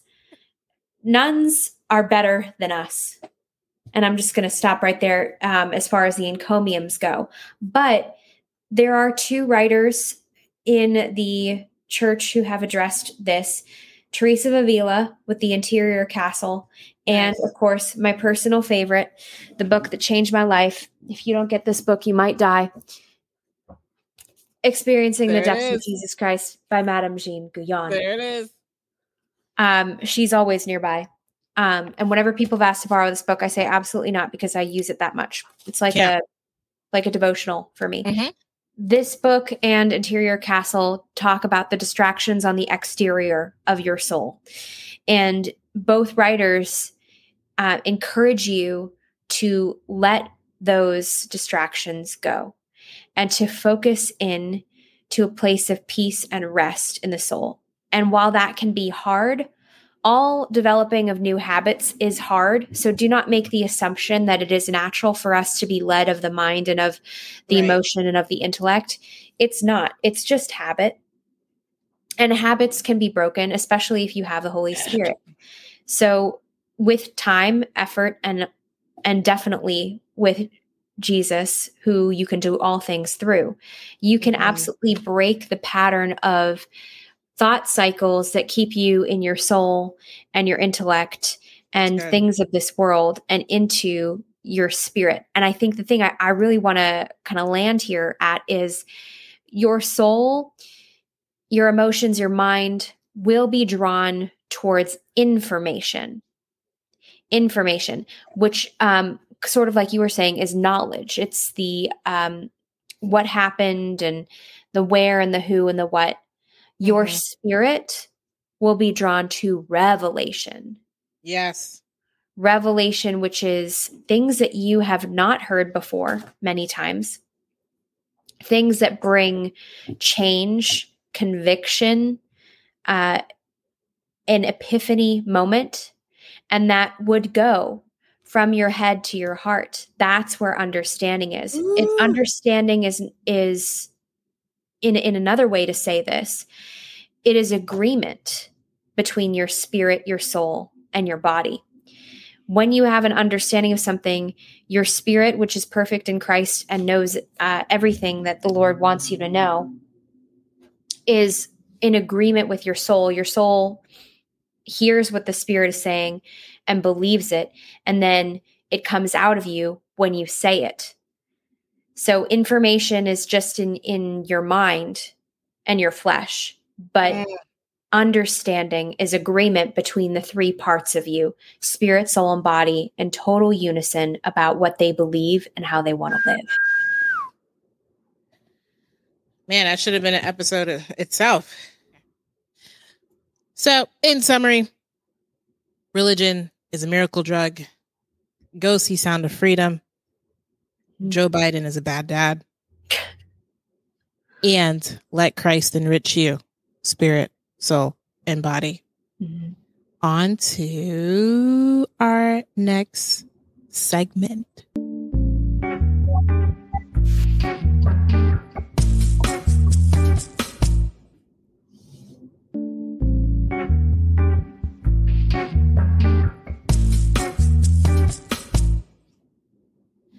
So we're gonna get into word of the day. All right. Ooh, I have my four, if necessary. Bibles at my feet. Another see one 'em. at my side. Let's do this. Hey guys, due to the length of the show, we had to put the word of the day segment under our word of the day playlist. So check it out at your earliest convenience, but it's a really good segment. Jamie completely filleted out this scripture in Hebrews amazingly. So go check it out. Okay, love you. Back to the show.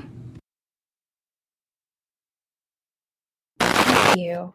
great. Now I can for it. close all my Bible. Well, not all my Bibles, but just all the Bibles I pulled from this. I'm screaming. Yeah, it's it was good um that you dissected that and that you used multiple scriptures to dissect it because I'm telling you people out here are crazy and they're never satisfied. So, I think you touched all you touched all denominations with your selection of with your selection of scripture. Um, Thank you. the only thing I, I was going to add was uh, that First Corinthians one, that the idea that Paul says to you that all of this in which I'm doing is so that you would have in you every spiritual gift that is needed. Um, the belief that we're not lacking anything. Um, why am I umming? I don't need to um. I know I'm going to say. First Corinthians one, four. Reading from the CJB, the complete Jewish. I thank God always for you because of God's love and kindness given to you through the Messiah.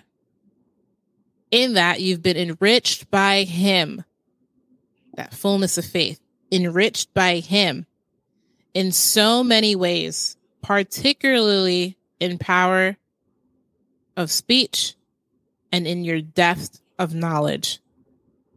Indeed, the testimony about the Messiah has become firmly established in you. So that, okay, so the testimony about the Messiah has become firmly established in you. Why? So that you're not lacking any spiritual gift, and so that you are eagerly awaiting the revealing of our Lord Yeshua, the Messiah. Um so that you're not lacking in any spiritual gift. Um the fullness of faith arising the idea that by faith um we get to receive even in that moment guys if you could even grasp the concept that our salvation is by faith the very idea that we're saved is by faith to receive that. Can you prove that you're saved? That alone, step one is you stepping into faith. And so, um, hence why you get to be happy that you're saved. How do you know that you're saved? Oh, by faith alone. Sola fide, as Mr. Luther has so beautifully laid out for us in the five solos. By faith alone. And so you're not lacking this this perfect, this teleos, so that you would not lack in any spiritual gift. That is good news. All mm-hmm. of that is good news. And so may you be encouraged in that to know that um I mean, I think people are even gonna have to re-listen to to the word of the day because there were there needed to be notes taken. And so um ugh that was good. I, I tried to move on and the spirit was like, hold on. By faith. All right. On to our next segment, which is get it together.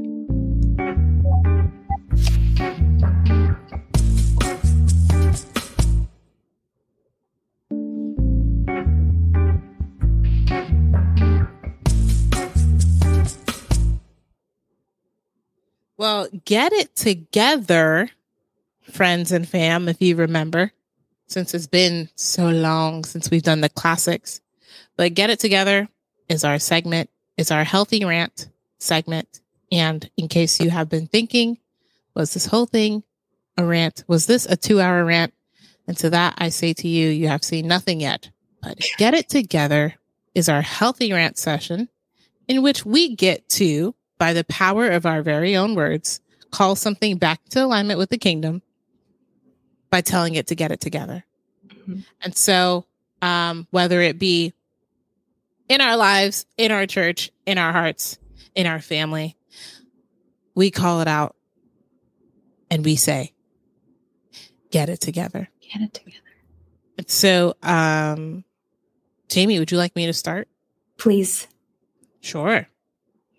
Um, my get it together is I'm coming after the entire SBC. Uh huh.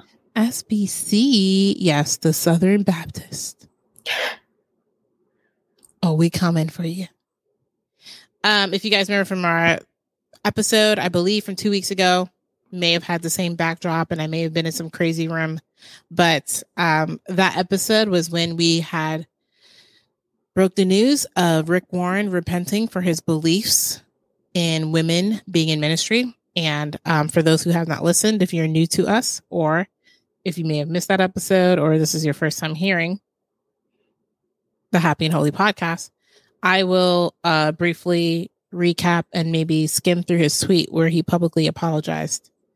So he says, My biggest regret in 53 years in ministry is that I didn't do my own personal exegesis sooner on the four passages. The four passages used to restrict women. He says, Shame on me. I've wasted those four years of Greek in college and seminary. I'm going to stop right there. Jamie, what do we always say? What do we always say about seminary and college? It's where your faith goes to die. You stop it right now. Those who are filling out those applications, you stop it. Put the pen down. Close the tab. Mm-hmm. Don't do it when that administration officer calls, just hang up. To uh, I echo Jamie and just you know regretfully decline um your invitation to cemetery seminary seminary. you don't have to go to seminary. Okay, back to the tweet. I've wasted those four years of Greek in college and seminary. When I finally did my proper due diligence, he put that in air quotes, he said, laying aside 50 years of bias, I was shocked, embarrassed. So many hermeneutical rules were being violated in those four passages used to restrict women. Never build a doctrine on a single word that is only used once in scripture. There is nothing to compare it to the correlation. Do your own study in ancient Greek, and you too will be shocked. Now, aren't you so grateful for us? Because that's what we just did in our last segment. And here we are breaking stuff down for you so that you don't fall into this pit for 53 years. And we did it for free. For free. Seminary will charge you to take your faith. We gave you a Greek lesson for free. They will take it, kill it, and hang it out to dry. So you should probably buy some merch from us. I mean, buying merch from us versus going to seminary would save you a lot of money. Mm-hmm. A lot of money. You'll learn just as many Greek words and you'll have a cool shirt. Cool shirt. And you'll be a lot happier. Um, let me see if there's anything else in here. I mean, okay, so let me just skip down to the bottom. He says, I do want to I do want to say this. I publicly apologize to every good woman in my life, church and ministry that I failed to speak up for in my years of ignorance. What grieves me is that I hindered them in obeying the Great Commission everyone is to teach in the church. I held them back from using their spiritual gifts and their leadership skills. that the Holy Spirit has sovereignly placed in them, meaning women. That breaks my heart, and I'm truly repentant. Sorry for my sin. I wish I could do it all over again. And so, dear Christian women, will you please forgive me? And so, if you want to hear some of the responses, please go back to our episode where we were covering that. Um, some, I mean, these these these posts are still building. He may actually have deleted some because they were getting pretty nasty, which is what you will find in legalistic communities. Um, so my get it together because the people who came for him, Jamie, were the SBC. I mean, they were publicly like denouncing him. And this man has been riding with them for how many years? And for once, now someone can say, call Beth Moore. If she's ever been useful, it's now. Honestly, it's like before, I just liked occasionally seeing her on Twitter. But now I actually want her to speak for more than 140 characters. you don't want it. And so, um, SBC, I don't need to remind you of this because I'm sure you guys read your own Bible. But I will say this. I was reading the other day. Um, actually, no, I was in church and I'm just not somebody who focuses well, so forgive me. But in church, I had come across a verse while the preacher man was um, using one of Jesus's healing miracles as a sermon point.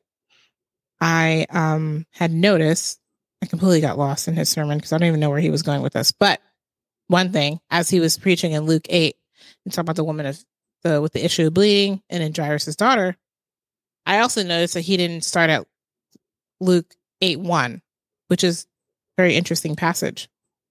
Would you like to hear it, Jamie? I definitely would. All right, let's see. All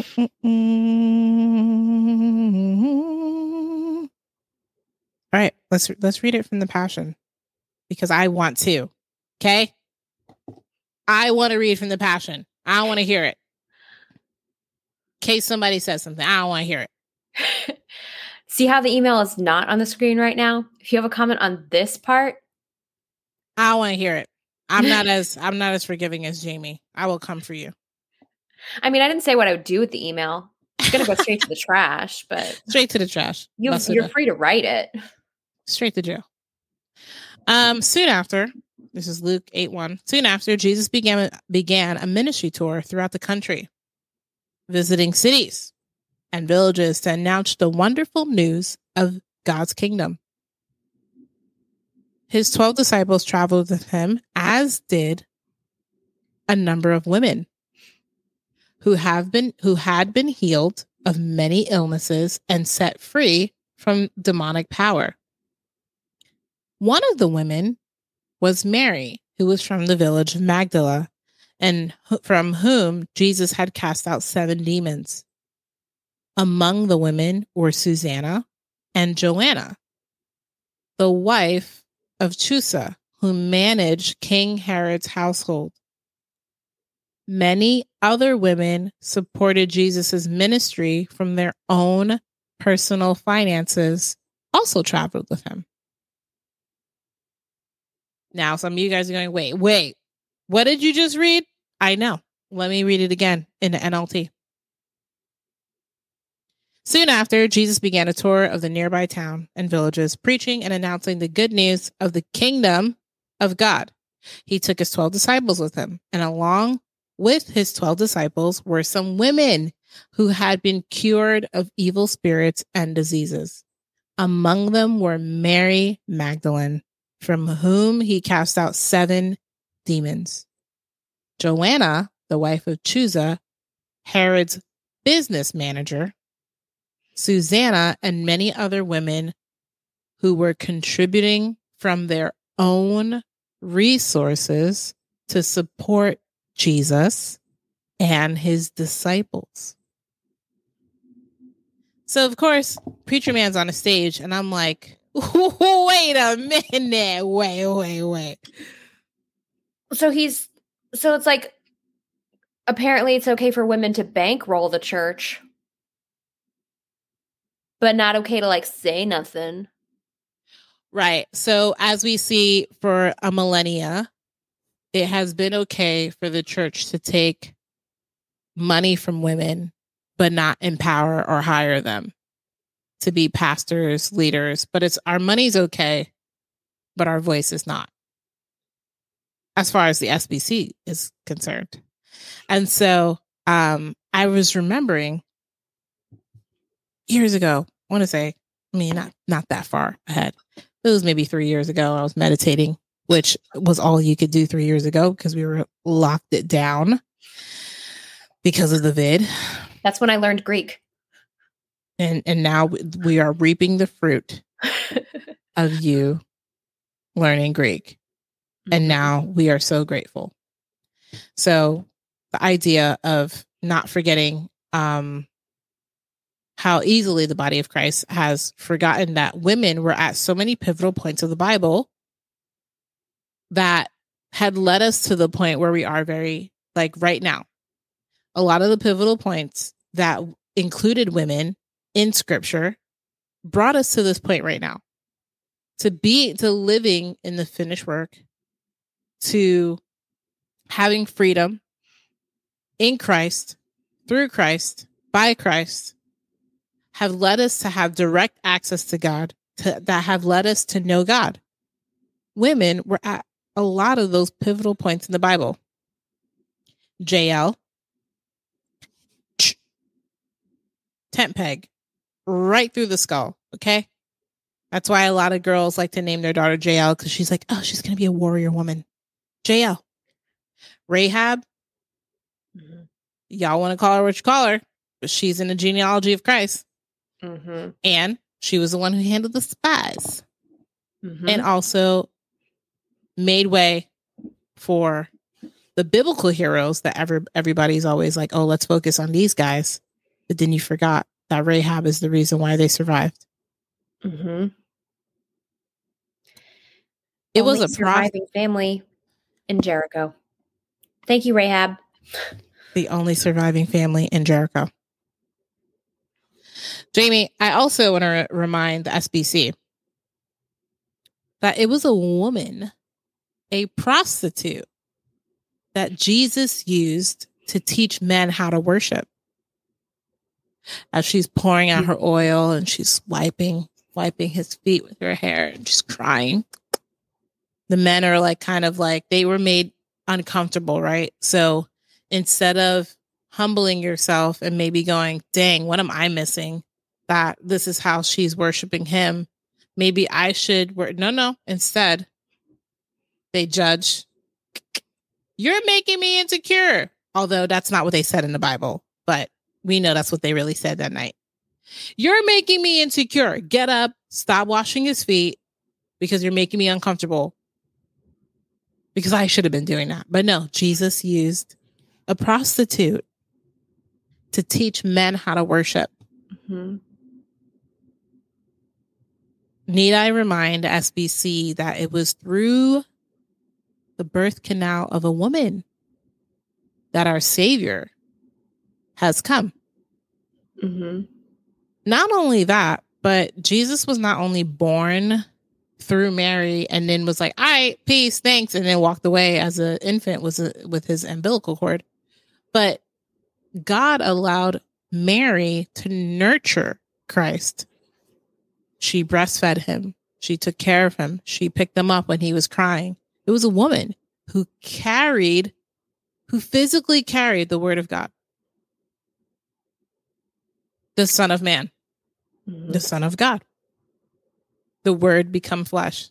Mary carried that, even when he was a sassy 12 year old. Joseph and Mary dealt with that. But it was God entrusted Mary with Jesus. Even the angels were like, You are favored, girl. like coming to her and reminding her of who she was. But God entrusted a woman. The first woman to preach the gospel, the woman at the well. Photina. She preached the gospel. Oh, but how do you have the gospel because Jesus didn't die? What's the revelation of the gospel? Christ has come. Jesus is Lord. He is the Messiah. That's the gospel. First person to preach the resurrection? A woman. Mary. How does she preach the, resurrection? I don't understand. What did she tell her brothers, Peter and John? I have seen the Lord. It's the resurrection.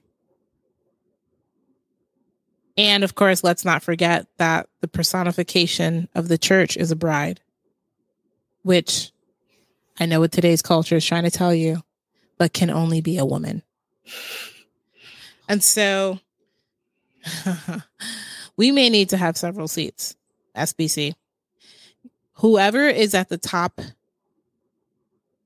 of your Southern Baptist leadership, whatever that is, maybe I can research it. Maybe I don't care. I would first like to say check on his wife, do a wellness check. I would go to her house and blink twice if you need help.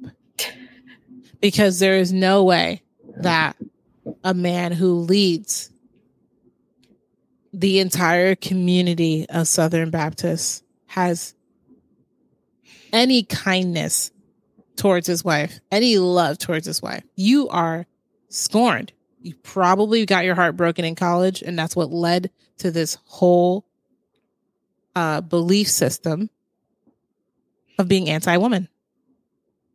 And so now, as you sit here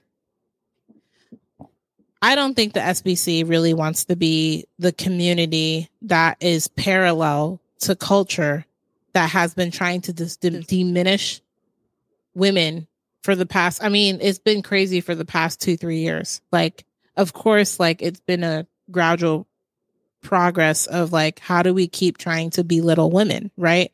Which is why feminism had to come because of the toxic masculinity that was being displayed. And feminism like that's the byproduct was feminism. Then they got mad at feminism. So they said well we'll make it harder for a woman to get a job. We'll make it harder for her to get paid well. We'll, we'll make her work twice as hard so that she can make maybe a third of what the highest paying man is. Right now the war on femininity is at stake because a lot of what the trans community has been fighting for is the right for a man to be a woman. Very rarely do you hear the fight be for um, a woman to be a man. No one cares. You know why they don't care that a woman's trying to become a man? Because they don't care about women. Mm-hmm. They they care about cosplaying women, which is the the definition of misogyny where mm. the men are stepping into women's areas and going, You women don't matter. Let me teach you how to be a woman. I will be a better woman than you. And so now society is saying, again, we're belittling women. We are just as bad as the Middle East, where women are trying to be degraded to being a second class citizen.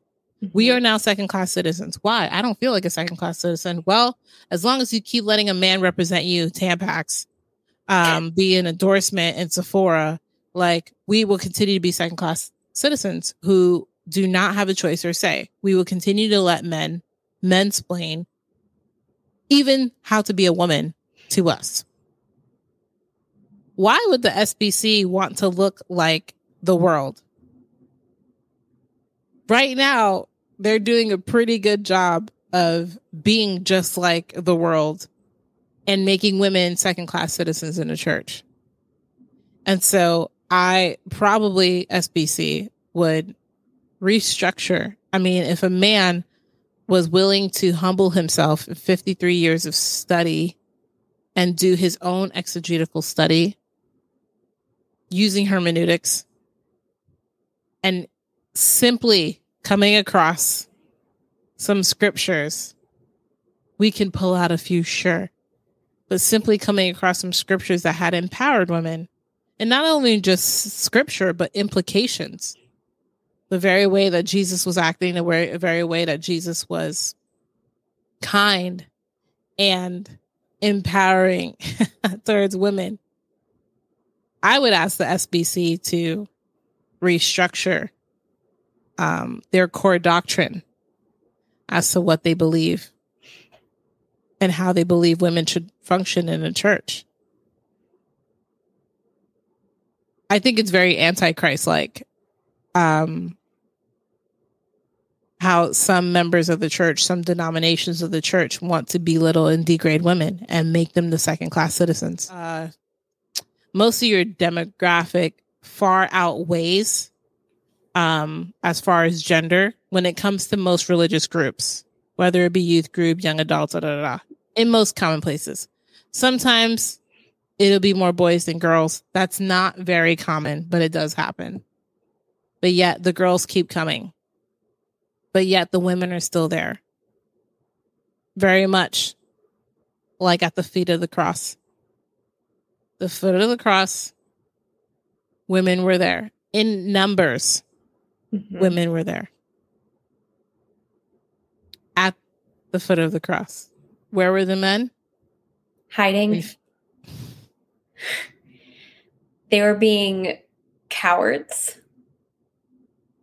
You know what I, I just realized is when I said cowards, I was almost said pussies, and I was like, that's not accurate because the pussies were there. They were. The cowards weren't. They weren't. And the irony is that for the men to run because they were scared, but the women to stay there, the soldiers probably would have felt more justified killing women than they did the men.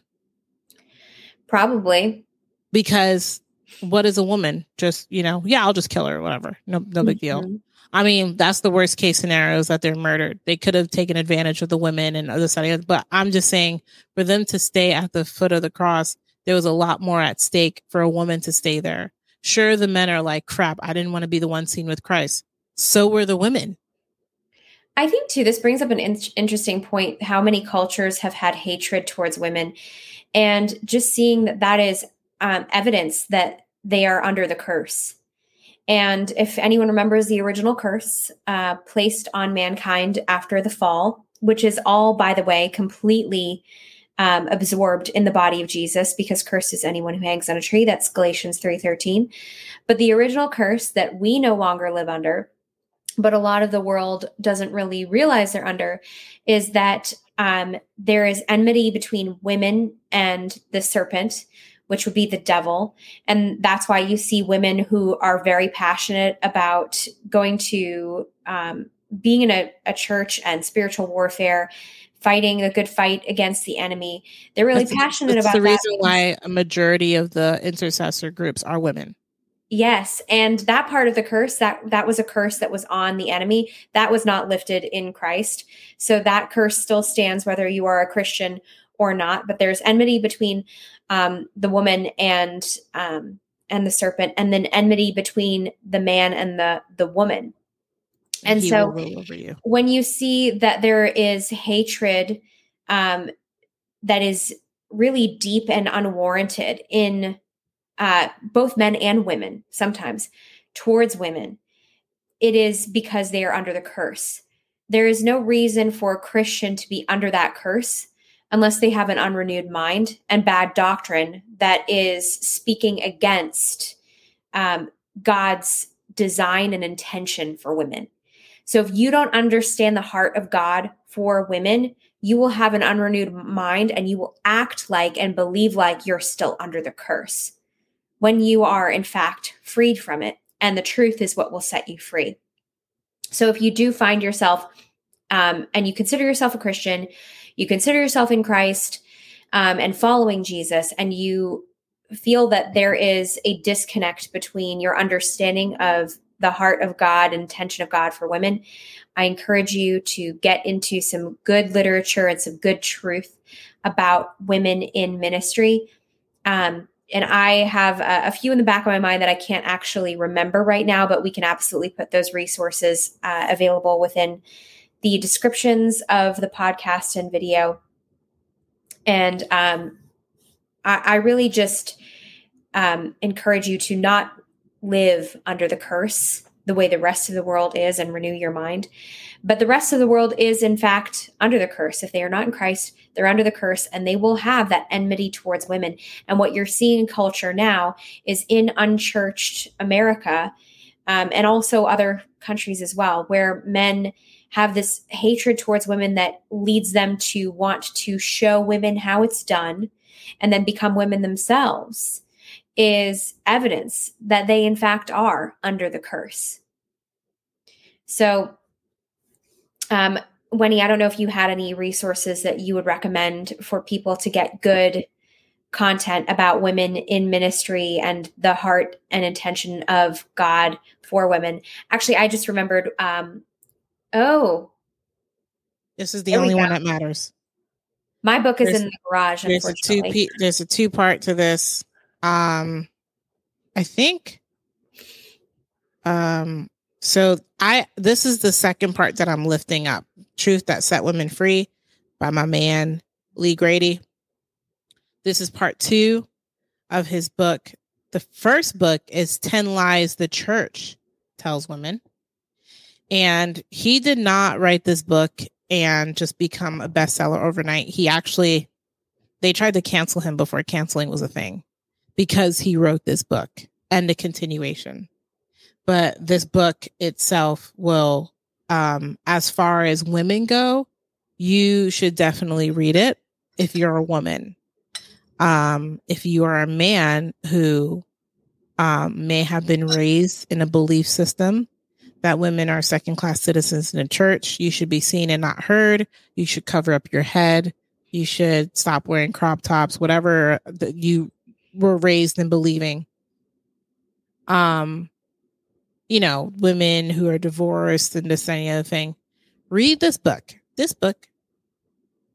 This book. The Truth That Set Women Free and then, like I said, part one is the 10 lies that they tell women in the church. Um, and so just highlighting this because it's easy. It's easy to pick up if you, anyway, be in the church long enough and you will easily pick up that the Bible is often interpreted through the lens of people's prejudice, then through the Holy Spirit. And because of that, and this is what Rich, this is what Rick Warren's talking about, where for 43 years, that was what he lived with. He's like, hand me down nonsense. I was told, I was told, I was told, I was told. And then I studied this and he goes, wait a minute, there's only four scriptures in the Bible that try to excommunicate women. Those four scriptures, through prejudice, had been indoctrinated into the Southern Baptist community. And so um, when you misinterpret where you mistranslate verses in the Bible so that you can uphold your own prejudices um, out of ignorance and maybe your own bondage. You know, sometimes they tell women don't wear a v neck in church. Why? Because you're showing too much. I'm showing too much, or you can't stop help but look at my boobs. You just look at my boobs. It doesn't matter what I was wearing. You would just, you're going to stare at my chest but because you can't control yourself, I shouldn't wear a v-neck. So, um, through your ignorance and your own bondage of your religious mindsets, um, we we tell women that you're disqualified. Why? Because you were born a girl, and so um, you have helped perpetuate the um, distorted culture that we have right now that has not been seeing women justly for years. But now, like I said, this past three years have intensified so much to where now I'm like, is it the church or is it the is it the world? Like, is it the chicken or the egg? Like, who started mm-hmm. mistreating women, and who who copied off of who? Because in neither places are women safe. Now, I will say, being the age that I am, I am grateful to we did not we were not grown-ups I want to say in the 90s, like we weren't grown ups in the 90s. Like I'm grateful to be living now where a lot of people have repented from that theology and we are under amazing leaders that empower and believe women and encourage women and equip women. Um, we're under that type of leadership and they're not our leaders, our spiritual parents are not the only people who do that. There's a lot more um there's a lot more out there now for women than there used to be. We didn't grow up with that, but I'm grateful to be living in these days and not the days past because I can't imagine what it would look like. But all that to say is that SBC, you need to get it together. The fact that you're willing to cancel one of your very own because he, through the Holy Spirit, was able to um, see the error of his ways, the error of his understanding, and repent. Imagine being mad at somebody for repenting. And uh, SBC, you're going to need to get it together because um, if not, there will be a woman who does your eulogy. All right, Jamie, go ahead. Um, before I dive into my get it together, this is my book recommendation. I don't know if this will Ooh. show up. It's called Women and Worship at Corinth by Lucy Peppiatt. Um, this is a doctrinal dissertation um, by um, a, a brilliant theologian on the breakdown of the verses specifically in Corinthians against women speaking, and uh, basically kind of boils down to Greek manuscripts didn't have any grammatical annotations as far as commas, periods, quotation marks, marks, etc. And it shows how um, this particular scripture uh, is indicative in the way it's written that there are missing quotation marks, and it is actually a Paul is quoting the Corinthians to themselves and then rebuking them. And when you put those quotation marks in the rightful places in the scripture, the whole scripture makes way more sense. Hmm. And so um, there are many scholars that agree with this point that she is making.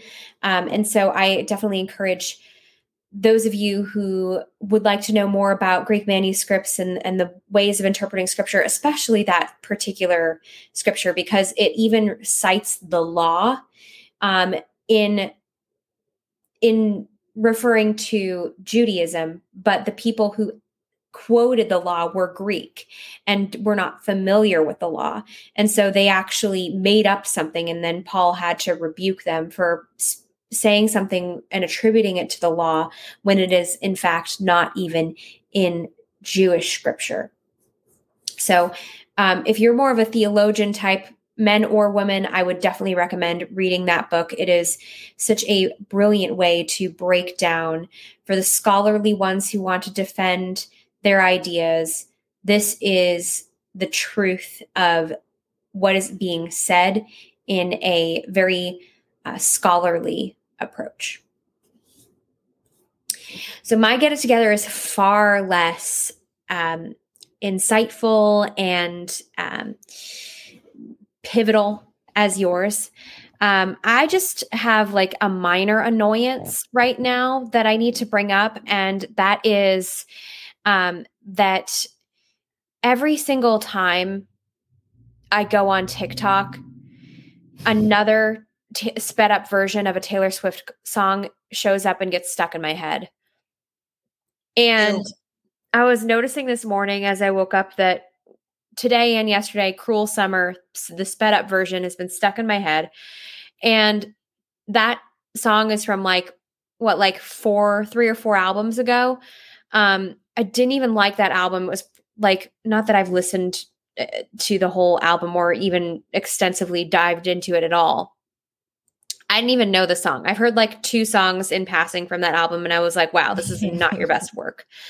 Uh, because I'll I'll give it to 1989 as like that's actually a well written, solid album, and um, and even a lot of Fearless as well. And I I don't like that it's catchy and that I like I resent that I'm like singing along and I'm like this is actually very well written. But of course, if I wrote music with Jack Antonoff, I'd have a hit album too. Uh, that man is a genius. Well, um, so I, I I'm not sure I can even attribute all of this to Taylor. But what I would say is, um, I don't like how the game is rigged. How uh, basically, if you have a Taylor Swift song and it exists, it's going to blow up just because it's Taylor Swift, and um, and it's clearly rigged for her. Um, I've been a beneficiary of that rigging and and jumping on the trend. I'm not above it. I still use it. I'm still going to do it. But I'm just saying it's annoying that it's always her um, and it's always sped up and it's always getting stuck in my head. It's just really annoying. And right. I think we've got a bigger problem here, which is that we are actually being starved of good art. Oof. And I think that's why, a bigger problem. as a culture, we've become, in a lot of ways, very gullible and unintelligent. And it's because pop culture has condescended to us um, more and more into recent years but especially with music and as we are yes. cut off from means of hearing um, artists who are writing intelligent music and um, not necessarily going with the the trends of where whoever wants us to go those artists that that were became artists because they thought for themselves and they did things differently that we used to be able to hear um, and you can see that um, through the 80s through the 90s and even a bit um, into up until like the the 2010s even but now it just feels like it's harder and harder to find new artists who are creating great and interesting work that is not condescending to the attention span and intelligent level intelligence level that the world wants us to believe we're all at. Mm. And so I, I, think condescension in art is very, very serious because it, it keeps people in a state of infancy of mind and also of being easily controlled both by pop culture media and then, of course, by the political system. Mm. And so when we speed up songs and when we dumb them down and when we make them to be perfect for a 30 to 90 second clip, we lose the the patience to let a story develop in a song, um, to follow that story and to explore um, more intrinsic and intelligent wordings of describing the story that the storyteller is trying to communicate. So this is kind of a, a get it together on a, a multiple counts on um, this this system being rigged to force Taylor Swift upon me. Although at least it's not Imagine Dragons because I hate Imagine Dragons oh, more gosh. than any band that has ever walked the face of the earth, and that's a oh, separate oh, conversation. but it's it's these it's a sped up it's a tiktok it's being forced in my face and then on top of all of that it's taylor swift who i don't like because i don't like bitter people I don't like bitterness i don't like unforgiveness and i don't like it in my music and i don't like those negative patterns of behavior and immaturity being forced into catchy songs that are getting stuck in my head and even worse affecting the people around me who are not smart enough to not listen so get it together taylor Get it together, TikTok. Get it together, people who speed up songs. Uh, get it together, people who are actually buying all this crap, and get it together, media in general, and give us better art. Yeah. Amen. Yeah, I would say get it together, artists. Get it together. Create music. Create. Don't let them try to dictate what it looks like to create. Get it together. Mm-hmm. Get some cojones and just mm-hmm. start creating outside of um, their rules and structures so that we can have good music again. And create beautiful art that won't perform well. Yeah, please. Yeah. As as uh indicated by what people are drawn to, just create great art and however long it takes. Sorry, I'm getting called.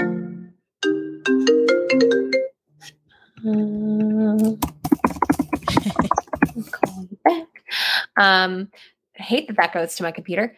Um, but create art that is not going to perform well as marked by what is performing well. Create yes. great art and let people find it and let it have a slow build. Let it um, find its people and let its people find it. And I think one of the most beautiful descriptions I've ever heard about um, a, this was in this case a TV show that executives didn't know uh, who would watch it, but um, the show in question is My So Called Life, which was a brilliantly written show by Winnie Holzman, for those of you that know writers. The only thing I don't like about the show is that Jared Leto is in it. I love Jordan Catalano, and I wish that he wasn't played by Jared Leto. But that's a separate conversation.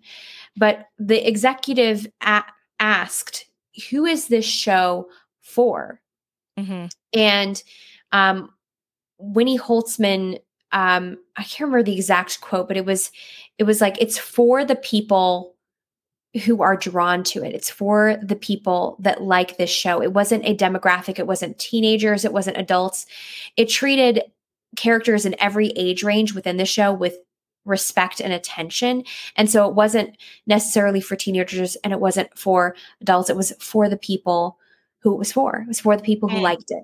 And so I think we need to let art actually just be for people who like it and not try to pre-package it for a certain demographic and make it a marketing art rather than a creation art. Mm. Yeah, that was brilliant. I'm starving for good stuff, man. I've just been listening to old. I've been watching old. I've been um looking for people to break out of conformity. So, yes, get it together. Get it together. Guys, thanks so much for hanging out with us, checking out the show. We are the Happy and Holy Podcast. Mhm. We're listed. Listed, guys. If you want to take us on the go, we are listed on all pa- podcast platforms. Wherever your favorite platform is, there we will be. Some people like Joe Rogan. Hey, we share some space with Joe Rogan on Spotify mm-hmm. give us a listen, give us a shout out, give us a comment, like, and subscribe. Don't forget to check out the website. Jamie, tell them about the website. You've got to get to this website because I worked so hard to point it in the right direction. So you can find us at happyandholyco.com. That's where you'll find direct connection with us. Um, you will find our recommendations. You will find our merch very soon. You're going to want to keep this in your favorites tab so that you can check in with us and stay connected. And as always, here we are on YouTube. If this is your first time hanging out with us on YouTube, welcome. We like having you. We love you already. Unbelievable. like, subscribe, and share.